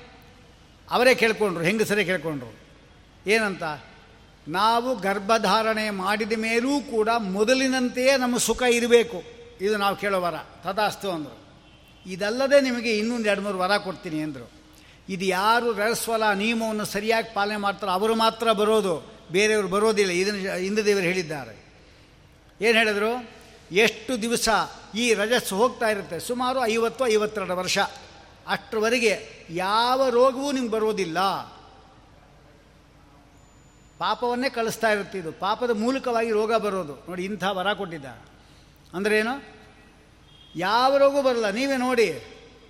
ಏನೋ ನೆಗಡಿ ಬಂದಿದ್ದೆ ಲೆಕ್ಕ ಅಲ್ಲ. ಮೂಗಿದ್ಮೇಲೆ ನೆಗಡಿ ಬಂದೇ ಬರುತ್ತೆ. ಅದೆಲ್ಲ ಹೇಳ್ತಾ ಇರೋದು. ಭಾರಿ ರೋಗಗಳು ಯಾವುದು ಅಲ್ಲಿ? ಕ್ಯಾನ್ಸರ್ ಅಂತ ಅದಂತಿದೆಯಾ? ಸಾಮಾನ್ಯ ಬರೋಲ್ಲ. ಯಾವುದೋ ತುಂಬ ಪ್ರಾರಬ್ಧ ಮಾಡಿದ್ದು ಮಾತ್ರ ಅಷ್ಟೇ. ಅಕಸ್ಮಾತ್ ಮಾಡಿದ್ದು ಕೂಡ ರಸವ ನಿಮ್ಮ ಪಾಲನೆ ಮಾಡಿಲ್ಲ ಅಂತ ಬರುತ್ತೆ ಅಷ್ಟೇ. ಇದು ಮೊದಲನೇ ವರ ಕೊಟ್ಟಿದ್ದು. ಎಷ್ಟು ಕಾಲದವರೆಗೆ ರಸ್ ಹೋಗ್ತಾ ಇರುತ್ತೆ, ಅಷ್ಟು ಕಾಲದರೂ ಕೂಡ ನಿಮಗೆ ಯಾವತ್ತೂ ನಿಮ್ಗೆ ಯಾವ ರೋಗವು ಭಯಂಕರ ರೋಗ ಪೀಡಿಸೋದಿಲ್ಲ. ಅದಕ್ಕಾಗಿ ಹೆಂಗಸರು ಅದನ್ನು ಬೈಬಾರ್ದಂತೆ. ಇದು ಬೇರೆ ಪ್ರಾರಬ್ಧ ನನಗೆ ಈಗಲೇ ಆಗಬೇಕಾ ಅಂತ ಹಿಂಗೆಲ್ಲ ಬೈತಾ ಇರ್ತಾರೆ. ಅದನ್ನು ಮಾತ್ರ ಬೈಬಾರ್ದು. ಇರೋಷ್ಟು ಕಾಲ ನಿಮಗೆ ದೊಡ್ಡ ಔಷಧಿ ನಿಮ್ಮಲ್ಲಿದ್ದ ಹಾಗೆ. ಎಲ್ಲ ಬೈತಾ ಇರ್ತಾರೆ ಎಲ್ಲರೂ ಕೂಡ. ಇದೊಂದು. ಹಾಗೆ ಮಾಡಬಾರ್ದು ಅಂತ ಒಂದು ಇನ್ನೊಂದು ವರ ಕೊಟ್ಟು. ಏನಂದರೆ, ಈ ಗಂಡಂದ್ರು ಇರ್ತಾರೆ, ಮಕ್ಕಳು ಇರ್ತಾರೆ, ಶಾಲೆ ಕಳಿಸ್ಬೇಕು ಇಬ್ಬರನ್ನು ಕೂಡ. ಈ ಸಂದರ್ಭದಲ್ಲಿ ಇವಳಿಗೆ ತಲೆ ಬಿಸಿ, ಹೆಂಡತಿಗೆ. ಅವಳೇ ಮಾಡಿದ್ಲು? ಅರೆ ಮಕ್ಕಳು ಆಡ್ದಂಗೆ ನೀವು ಹಾಗೆ ಆಡ್ತಿರಲ್ಲ. ಇವತ್ತು ಕೊಡಲ್ಲ ಹೋಗಿ, ತಿಂಡಿ ಕೊಡಲ್ಲ, ಏನು ಮಾಡ್ತಾ ಮಾಡ್ಕೋಗಿ ಅಂತ ಅಂದ್ಬಿಟ್ಲು. ಅವನೇ ಮಾಡಿದ ಕೋಪ ಬಂತು, ಸೀದಾ ಹೊಟ್ಟೋದ ಹೋಗಿ ನೀವು, ಊಟ ಬೇಡ, ತಿಂಡಿ ಬೇಡ ಅಂತ. ಆಯ್ತು, ಅಷ್ಟೇನು ಮುಗೀತಿನ್ನ. ಅವಳ, ಅವನ ಆಯಸ್ಸಷ್ಟು ಇವಳು ಬಂದಿದೆ ಅಂತ ಅರ್ಥ ಈಗ. ಅವನ ಆಯುಷಷ್ಟು ಬಂದಿದೆ. ಅಂದರೆ ಏನು? ಅವನು ಹೊಟ್ಟೋಗ್ತಾನೆ ಇವಳು ದೀರ್ಘಾಯುಷ್ಮಂತಲಾಗಿರ್ತಾಳೆ ಏನು ಪ್ರಯೋಜನ ಹೇಳಿರೋಣ ಇಲ್ಲಿಂದ ಇಲ್ಲಿ ಭಯ ಬಳೆ ಹಾಕ್ಕೋಬೋದಾ? ಸರಗಳು ಹಾಕ್ಕೋಬೋದಾ? ಒಳ್ಳೆ ರೇಷ್ಮೆ ಮಡಿ. ರೇಷ್ಮೆ ಸೀರೆ ಉಟ್ಕೋಬೋದಾ ಏನೂ ಇಲ್ಲ. ಯಾರಾದರೂ ಕರೀತಾರ ಊಟಕ್ಕೆ? ನೀರು ಕುಡಿತಾರ? ನೋಡಿ, ಇದಕ್ಕೆಲ್ಲ ಕಾರಣ ಗಂಡರನ್ನು ಬೈದಿದ್ದೆ. ಸರಿ, ಅವನು ಹೋದ ಅಲ್ಲಿ ಹೋಟ್ಲು ಗೀಟ್ಲು ತಿಂದ. ಆಯ್ತಲ್ಲ? ಮನೆಯಲ್ಲಿರೋ ಊಟವನ್ನು ಬಿಟ್ಟು ಹೋಟ್ಲಲ್ಲಿ ತಿನ್ನುವಂತೆ ಮಾಡಿಲ್ಲು. ಇದೊಂದು ಗ್ರಹಚಾರ. ಆದರೆ ಬೇಕಂತಲೇ ಮಾಡಿದ್ದಲ್ಲ, ಅವಳು ಮನುಷ್ಯಳೇ ಅಲ್ವಾ? ಇದ್ದಾರೆ ಮಕ್ಕಳು ಸ್ಕೂಲ್ಗೆ ಹೋಗಬೇಕು ಅಂತ ಇದ್ದಾರೆ ಶೂ ಕೊಡು ಅಂತಾನೆ, ಶಾ, ಪುಸ್ತಕ ಕೊಡು ಅಂತಾನೆ, ನಾನು ಹೋಮ್ವರ್ಕ್ ಎಲ್ಲಿಟ್ಟಿದ್ದಿ ಅಂತ ಹೇಳ್ತಾನೆ ಪೆನ್ಸಿಲ್ ಎಲ್ಲಿ ಅವನು ಕೇಳ್ತಾ ಇರ್ತಾನೆ. ಇವು ನಾನು ಟಿಫನ್ ಕ್ಯಾರಿ ಎಲ್ಲಿಟ್ಟಿದ್ದಿ ಇವನು ಅಂತ ಇರ್ತಾನೆ ಅವಳು ತಲೆ ವಿಷಯ ಅವಳು ಮನುಷ್ಯಳೇ ಅಲ್ವಾ? ನಿಮ್ಮದೊಂದು ಕಾಟ ಆಯ್ತಲ್ರಿ ಅಂತ ಹಿಂಗೆ ತೋರಿಸಿಲ್ಲು. ಐದು ಬೆರಳು ತೋರಿಸಿದ್ಲಿ ಈಗ. ಐದು ವರ್ಷ ಆಯುಷ್ಯನಿಗೆ ಬಂತು ಇವಳಿಗೆ. ಗಡ್ಡ ಹಿಂಗೆ ತೋರಿಸಿದ್ದಕ್ಕೆ. ಎರಡು ಕೈಯಿಂದ ಹೀಗಂದ್ರೆ ಹತ್ತು ವರ್ಷ ಬಂತು. ಅವನ ಪ್ರಾರಬ್ಧಕ್ಕೆ ಒಂದು ಮೂವತ್ತು ವರ್ಷ ಇತ್ತು ಅಂತ ತಿಳ್ಕೊಳ್ಳೋಣ. ಮೂರು ಸತಿ ಹೀಗಂದ್ಲು ಅಂದರೆ ಅವನ ಹೆಣ ಬಿತ್ತು ಅಂತ ಅರ್ಥ. ಮತ್ತು ಏನು ಮಾಡೋದು ಇದನ್ನು? ಇದಕ್ಕೆ ಪರಿಹಾರ ಬೇಡವನು? ಅಪರಿಹಾರ ಏನೇ ಇದು? ಆಮೇಲೆ ಗಂಡಗೆ ಮೊದಲು ಅಷ್ಟು ಸರಿಯಾಗಿದ್ಲಿ ಇವಳು. ಅಯ್ಯೋ, ಅನ್ಯಾಯ ಒಬ್ಬ ಗಂಡ ಬೈಬಿಟ್ನಲ್ಲ. ಬಂದು ಕೂಡಲೇ ಅವನ್ನ ಕರೆದು ಅವ್ರಿಗೆ ತಪ್ಪಾಯ್ತು, ಏನು ಅನ್ಕೋಬೇಡಿ. ಆಮೇಲೆ ಒಂದು ಕಾಲಿಗೆ ಬಿದ್ದು. ಅವನು ಹಂಗೆ ಮಾಡಲ್ಲ, ಈಗಿನ ಹೆಂಗಸರಿಗೆ. ಅವನೇ ಗಂಡನೇ ಕಾಲಿಗೆ ಬಿಡ್ತಾನೆ ತಪ್ಪಾಯ್ತಮ್ಮ ನಂದು ಅಂತ ಅವನೇ ಹೊಡ್ಕೊತಾನೆ. ಇಂಥ ಕರ್ಮ ಈಗ. ಹೆಂಡತಿ ಆದವಳು, ನಮ್ಮ ತಪ್ಪಾಯ್ತ್ರಿ, ಏನು ಬೇಜಾರು ಮಾಡ್ಕೋಬೇಡಿ, ಏನೋ ಟೆನ್ಷನ್ ಅಂದೆ. ಹೋಲಿ ಬಿಡಮ್ಮ, ನೋಡಿ, ಯಾವತ್ತು ಕ್ಷಮೆ ಕೇಳಿದ್ರೆ ಕ್ಷಮೆ ಇದ್ದೇ ಇರುತ್ತೆ. ಗಲಾಟೆ ಮಾಡ್ಲಿಕ್ಕೆ ಹೋಗಬಾರ್ದು. ಆಯಿತಾ? ಏನು ಮಾಡಿದ್ರಿ? ತಿಂಡಿ ತಿ, ಏನು ತಿಂದ್ರಿ? ಅಯ್ಯೋ ಹೋಟ್ಲ ಏನು ತಿಂದೆ? ನನಗೇನು ನೀವು ಬೈದ್ಮೇಲೆ ನನಗೇನು ಅಂತ ಅಂತಾನೆ. ಹೋಗಿ ಕ್ಷಮಿಸ್ಬಿಡ್ರಿ ಅಂತೇಳ್ಬಿಟ್ಟು ಎಲ್ಲ ಸಮಾಧಾನ ಮಾಡಿಬಿಟ್ರೆ ಮುಗಿದೋಯ್ತು. ಮತ್ತು ಈ ಪಾಪ ಎಲ್ಲಿ ಹೋಗುತ್ತೆ? ಯಾವಾಗ ಹೋಗುತ್ತೆ? ಅದಕ್ಕೆ ಹೇಳ್ತಾರೆ, ಮಾಸಿ ಮಾಸಿ ರಜೋಸ್ತ್ರೀಣಾಂ ತತ್ ಪಾಪಂ ವಿದ್ರಾವಿಯಂತಿ ಆ ರಜಸ್ಸು ಹೋಗುವಾಗ ಈ ಒಂದು ತಿಂಗಳು ಮಾಡತಕ್ಕಂಥ ಪಾಪ ಎಲ್ಲ ಹೊಟ್ಟೋಗುತ್ತೆ ಹೆಂಗಸರಿಗೆ ಎಷ್ಟು ಅನುಕೂಲ ಶಾಸ್ತ್ರ ಮಾಡಿದೆ ನೋಡಿ. ಇದೆಲ್ಲ ಈಗಿನ ಹೆಂಗಸರಿಗೆ ಗೊತ್ತಿಲ್ಲ. ಅಲ್ವಾ? ನಾವ್ಯಾ ಕೂತ್ಕೋಬೇಕು? ನಾವು ಹೋಗ್ತೀವಿ ಅಂತಾರೆ. ಹೋಗ್ರಿ ನಿಮ್ಮ ಮಕ್ಕಳೆಲ್ಲ ಹುಡ್ತಾರೆ. ಒಬ್ಬನಿಗೆ ಬೆಪ್ಪು ತಕಡಿ ಒಬ್ಬನ ತಲೆಯಲ್ಲಿದ್ದವರು ಒಬ್ಬನ ಕಣ್ಣು ಇಲ್ಲಿರೋದು, ಇಂಥ ಶಿಶುಪಾಲನಂಥ ಮಕ್ಕಳು ಹುಡ್ತಾರೆ. ರಜಸ್ವಲಿ ಆಗಿರೋ ಅವ್ರು ಯಾವುದು ಊರು ಕತ್ತಸಿಲ್ಲ ಅಂತ ಹೇಳಿದ್ರೆ ಕುನಖ ಮಗ ಹುಡ್ತಾನಲ್ಲ ಅವನು ಊರು ಕಪ್ಪಾಗಿರುತ್ತೆ. ನೀವು ಏನು ಮಾಡ್ತಿರೋದು ಸ್ನಾನ ಮಾಡಿ ಆಫೀಸ್ಗೆ ಹೋಗ್ತೀವಿ ಅಂದರೆ ಅದು ಅಷ್ಟೇ ಅದು ಗ್ರಹಚಾರವೇ. ಸ್ನಾನ ಮಾಡಿದ್ರೆ ಜಲಾಭಿಮಾನ ದೇವತೆಗಳೆಲ್ಲ ನೇ ತಿರಸ್ಕಾರ ಮಾಡಿದಾಗಾಯಿತು. ಜಲಾಭಿಮಾನಿ ದೇವತೆಗಳನ್ನು. ಸ್ನಾನ ಮಾಡಿಬಿಟ್ರೆ ಆಗೋಯ್ತು, ಮಡಿ ಹೋಗ್ತಾಳೆ ಕೆಟ್ಟ ಮೈಲಿಗೆ ಆಗೋಯ್ತು. ಇದೆಲ್ಲ ಕಾರಣಗಳಿಂದ ಶಾಸ್ತ್ರೋಕ್ತವಾದ ವಿಧಿಯನ್ನು ಯಾರು ಮೀರ್ತಾನೋ ಅಂಥ ವ್ಯಕ್ತಿಗೆ ಇಹದಲ್ಲೂ ಸುಖ ಇಲ್ಲ ಪರದಲ್ಲಂಕೂ ಇಲ್ಲೇ ಇಲ್ಲ. ಇಲ್ಲೇ ಅನುಭವಿಸಬೇಕಾಗುತ್ತೆ ಅತ್ಯುತ್ಕಟೈ ಪಾಪ ಪುಣ್ಯೈ ಇಹೈವ ಫಲಮಶ್ನುತೆ. ಅತೀ ಉತ್ಕಟವಾಗಿತ್ತು ದೇವತಾ ತಿರಸ್ಕಾರ ಆಗಿತ್ತು ಅಂದರೆ ಇಲ್ಲೇ ಫಲ ಅನುಭವಿಸಬೇಕಾಗುತ್ತೆ. ಮಕ್ಕಳೇ ಸತ್ತೋಗ್ತಾರೆ, ಮಕ್ಕಳೇ ಆಕ್ಸಿಡೆಂಟ್ ಆಗುತ್ತೆ, ಇವಳಿಗೆ ರೋಗ ಬರುತ್ತೆ, ಏನೇನೋ ಬರ್ತಾ ಇರುತ್ತೆ. ಅದಕ್ಕೋಸ್ಕರವಾಗಿ ಶಾಸ್ತ್ರದಲ್ಲಿ ಯಶ್ ಶಾಸ್ತ್ರ ವಿಧಿ ಮುತ್ಸೃಜ್ಯ. ಶಾಸ್ತ್ರದ ವಿಧಿಯನ್ನು ಬಿಟ್ಟು ಕಾಮಾಚಾರದಿಂದ ಅವರು ಯದ್ವಾ ತದ್ವಾ ಕೆಲಸಗಳು ಮಾಡ್ಕೊಂಡು ಹೋಗ್ತಾ ಇರ್ತಾರೆ ಅಂಥ ವ್ಯಕ್ತಿಗಳಿಗೆ ಎಲ್ಲ ಕಡೆಯಿಂದಲೂ ತೊಂದರೆ. ಮತ್ತು ಇನ್ನೆಷ್ಟು ಈ ಡೈವರ್ಸ್ಗಳು ಮಾಡಿ ಹೋಗ್ತಾರೆ, ಅವ್ರದ್ದು ನಾವು ತಿಳ್ಕೋಬೇಕು. ಅವ್ರಿಗೆ ಅಂದರೆ ಯಾವುದೋ ಸಣ್ಣದು ಅವರಿಗೆ. ಸಣ್ಣ ಸಣ್ಣ ಕಾರಣ ಅಷ್ಟೇ ಬಿಟ್ಟು ಹೋಗಲಿಕ್ಕೆ ಅಂತ. ನಾವು ಬಿಟ್ಟು ಹೋಗ್ತೇವೆ ಅಂತಾರೆ.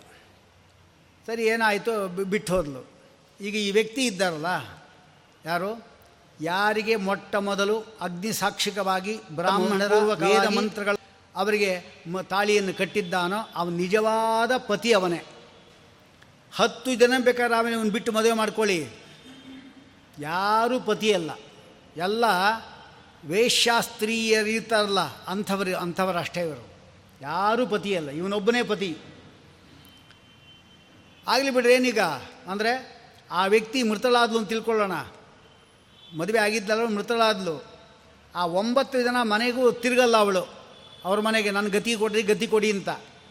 ಮತ್ತು ಯಾರು ಮೊಟ್ಟ ಮೊದಲು ಅಗ್ನಿ ಸಾಕ್ಷಿಕವಾಗಿ ಮದುವೆ ಮಾಡ್ಕೊಂಡಿದ್ದಾರೆ, ಅವನ ಮನೆಯೇ ಸುತ್ತೋದವಳು.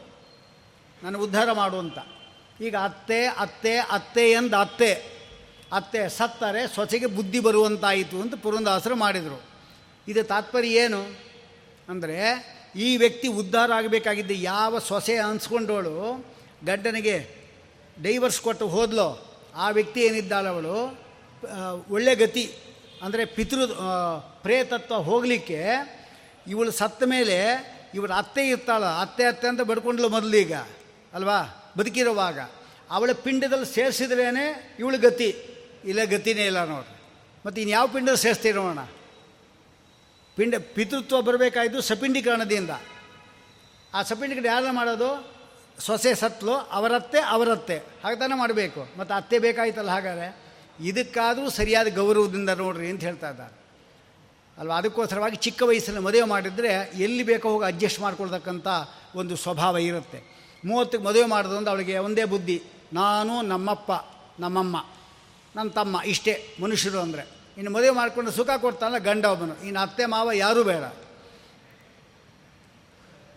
ಆದರೆ ಇವು ದೋಸೆ ಹಿಂತಿರುಗಾಗ್ತಾನೆ ಈಗ ಯಾರು ಸೊಸೆ ಆಗಿದ್ಲು, ಅವಳೇ ಮುಂದೆ ಅತ್ತೆ ಆಗೋದು. ಆಮೇಲೆ ಇವಳು ಸರದಿ. ಆ ಕನ್ನಡದಲ್ಲಿ ಹೇಳ್ತಾರೆ, ಸೂಳ್ ಪಡೆಯಪ್ಪುದು ಕಾಣ ಮಹಾಜಿ ರಂಗದೋಳು ಅಂತ. ನಿನ್ನ ಸರದಿಯು ಬರ, ಬರುತ್ತಪ್ಪ, ಈಗ ನಮ್ಮ ಸರದಿ ಬಿದ್ದಿದ್ದು, ಭೀಷ್ಮಾಚಾರ್ಯ ಹೇಳೋದು. ನಿನ್ನ ಸರದಿ ಕೂಡ ಬಿದ್ದೆ ಬಂದೇ ಬರುತ್ತೆ ಅಂತ ಹೇಳ್ತಾರೆ. ಹಾಗೆ ಎಲ್ಲರಿಗೂ ಎಲ್ಲ ಸರದಿ ಬರ್ತಾ ಇರುತ್ತೆ. ಆದ್ದರಿಂದ ಏನು ಸಿಕ್ಕಿದೆಯೋ ಅದನ್ನೇ ನೋಡಿಕೊಂಡು ನಾವು ಪರಮಾತ್ಮನಿಗೆ ಕೊಟ್ಟಿದ್ದು ಅಂತೇಳಿ ಸಂತೋಷದಿಂದ ಆ ಕಾಲ ಕಾಲ ಕರ್ಮಗಳನ್ನು ನಾವು ಮಾಡ್ಕೊಂಡು ಹೋಗ್ತಾ ಇದ್ದೀವಿ ಅಂದರೆ ಖಂಡಿತ ನಮ್ಮ ಅನುಗ್ರಹ ಆಗುತ್ತೆ. ಸುಕನ್ಯಾ ಇದ್ಲು. ಅವನು ಮದುವೆ ಮಾಡಿಕೊಂಡ್ರೆ ಗಂಡನ ವಯಸ್ಸು ಎಷ್ಟು ಗೊತ್ತಾ? ತೊಂಬತ್ತಾರು. ಇವಳಿಗೆ ಹದಿನಾರು. ಈ ಕಾಲದಲ್ಲಿ ಯಾರಾದರೂ ಇಂಥವ್ನು ಮದುವೆ ಮಾಡ್ಕೊಂಡಿದ್ದಾರೆ ಹೇಳೋಣ ಐವತ್ತು ವರ್ಷದ ಮಾಡ್ಕೊಳ್ಳಿ ಬೇಕಾದ್ರೆ ಸಾಕು. ಇಪ್ಪತ್ತೈದು ವರ್ಷದಲ್ಲೂ ಐವತ್ತು ವರ್ಷ ಮಾಡ್ಕೊಳ್ಳಿ. ಆಗೋದಿಲ್ಲ. ಆ ಸುಕನ್ಯೆ ಇದ್ದಲ್ಲ ಅವಳು. ಅಷ್ಟು ಜನಕ್ಕೆ ಒಳ್ಳೆಯದಾಗತ್ತೆ ಅಂಥೇಳಿ ಅವನ ಕಣ್ಣಿಗೆ ಚುಚ್ಚಿಬಿಡ್ತಾಳೆ ಅವಳು ಚವನ ಋಷಿಗೆ. ತೊಂಬತ್ತಾರು ವರ್ಷ ಕಡೆಗೆ ನಿಮಗೆಲ್ಲ ಒಳ್ಳೆಯದಾಗೋದಾದರೆ ನಾನು ಅವರ ಮದುವೆ ಆಗ್ತೀನಿ ಅಂಥೇಳಿ ಅವನ ಮದುವೆ ಆಗ್ತಾರೆ. ತನಗೇನು ಬಂತು ಅದೇ ಪ ಪಂಚಾಮೃತ ಅಂತ ತಿದ್ದುಕೊಂಡು ಪರಮಾತ್ಮ ವಿಶೇಷವಾಗಿ ಅವರ ಅಂತರ್ಯಾಮಿಯಾದ ಪರಮಾತ್ಮನ ಪೂಜೆ ಮಾಡ್ತಾಳೆ. ಅಶ್ವಿನಿ ದೇವತೆಗಳು ಬಂದು ಆ ಗಂಡನನ್ನು ಹದಿನಾರು ವರ್ಷ ಯುವಕನನ್ನಾಗಿ ಮಾಡ್ತಾರೆ. ನಮ್ಮ ಕೈಯಲ್ಲಿದೆ, ಯಾವತ್ತೂ ಕೂಡ ಅಷ್ಟೇ ಸಾವಿತ್ರಿ ಇದ್ಲಲ್ಲ, ಹದಿನಾರೇ ವರ್ಷ ಅಂತ ಗೊತ್ತಿದೆ, ನಾರದರು ಹೇಳಿದ್ದಾರೆ. ಆಗಲಿ ಪರವಾಗಿಲ್ಲ ಅಂದ್ಲು. ನಾನ್ನೂರು ವರ್ಷ ವರ್ಷ ಪಡ್ಕೊಂಬಂದ್ಲು ಯಮಧರ್ಮ ಹತ್ರ ಗಂಡಂಗೆ. ಪತಿವ್ರತ ಶಿರೋಮಣಿಗೆ ಆಗದೇ ಇರತಕ್ಕಂಥ ಕಾರ್ಯಕ್ರಮ ಇಲ್ಲ. ಎಲ್ಲವೂ ಅವಳ ಕೈಲಾಗುತ್ತೆ. ಅದಕ್ಕಾಗಿ ನಾವು ಆ ಒಂದು ಕಾರ್ಯಕ್ರಮವನ್ನು ಮಾಡಬೇಕು ಅಂಥೇಳಿ ಇದೆಲ್ಲ ನಾವು ತಿಳ್ಕೊಂಡು ಮುಂದಿನ ವಿಚಾರವನ್ನು ನಾಳೆ ಹೇಳ್ತಾ ಇದ್ದೇವೆ ಕೃಷ್ಣಾರ್ಪಣ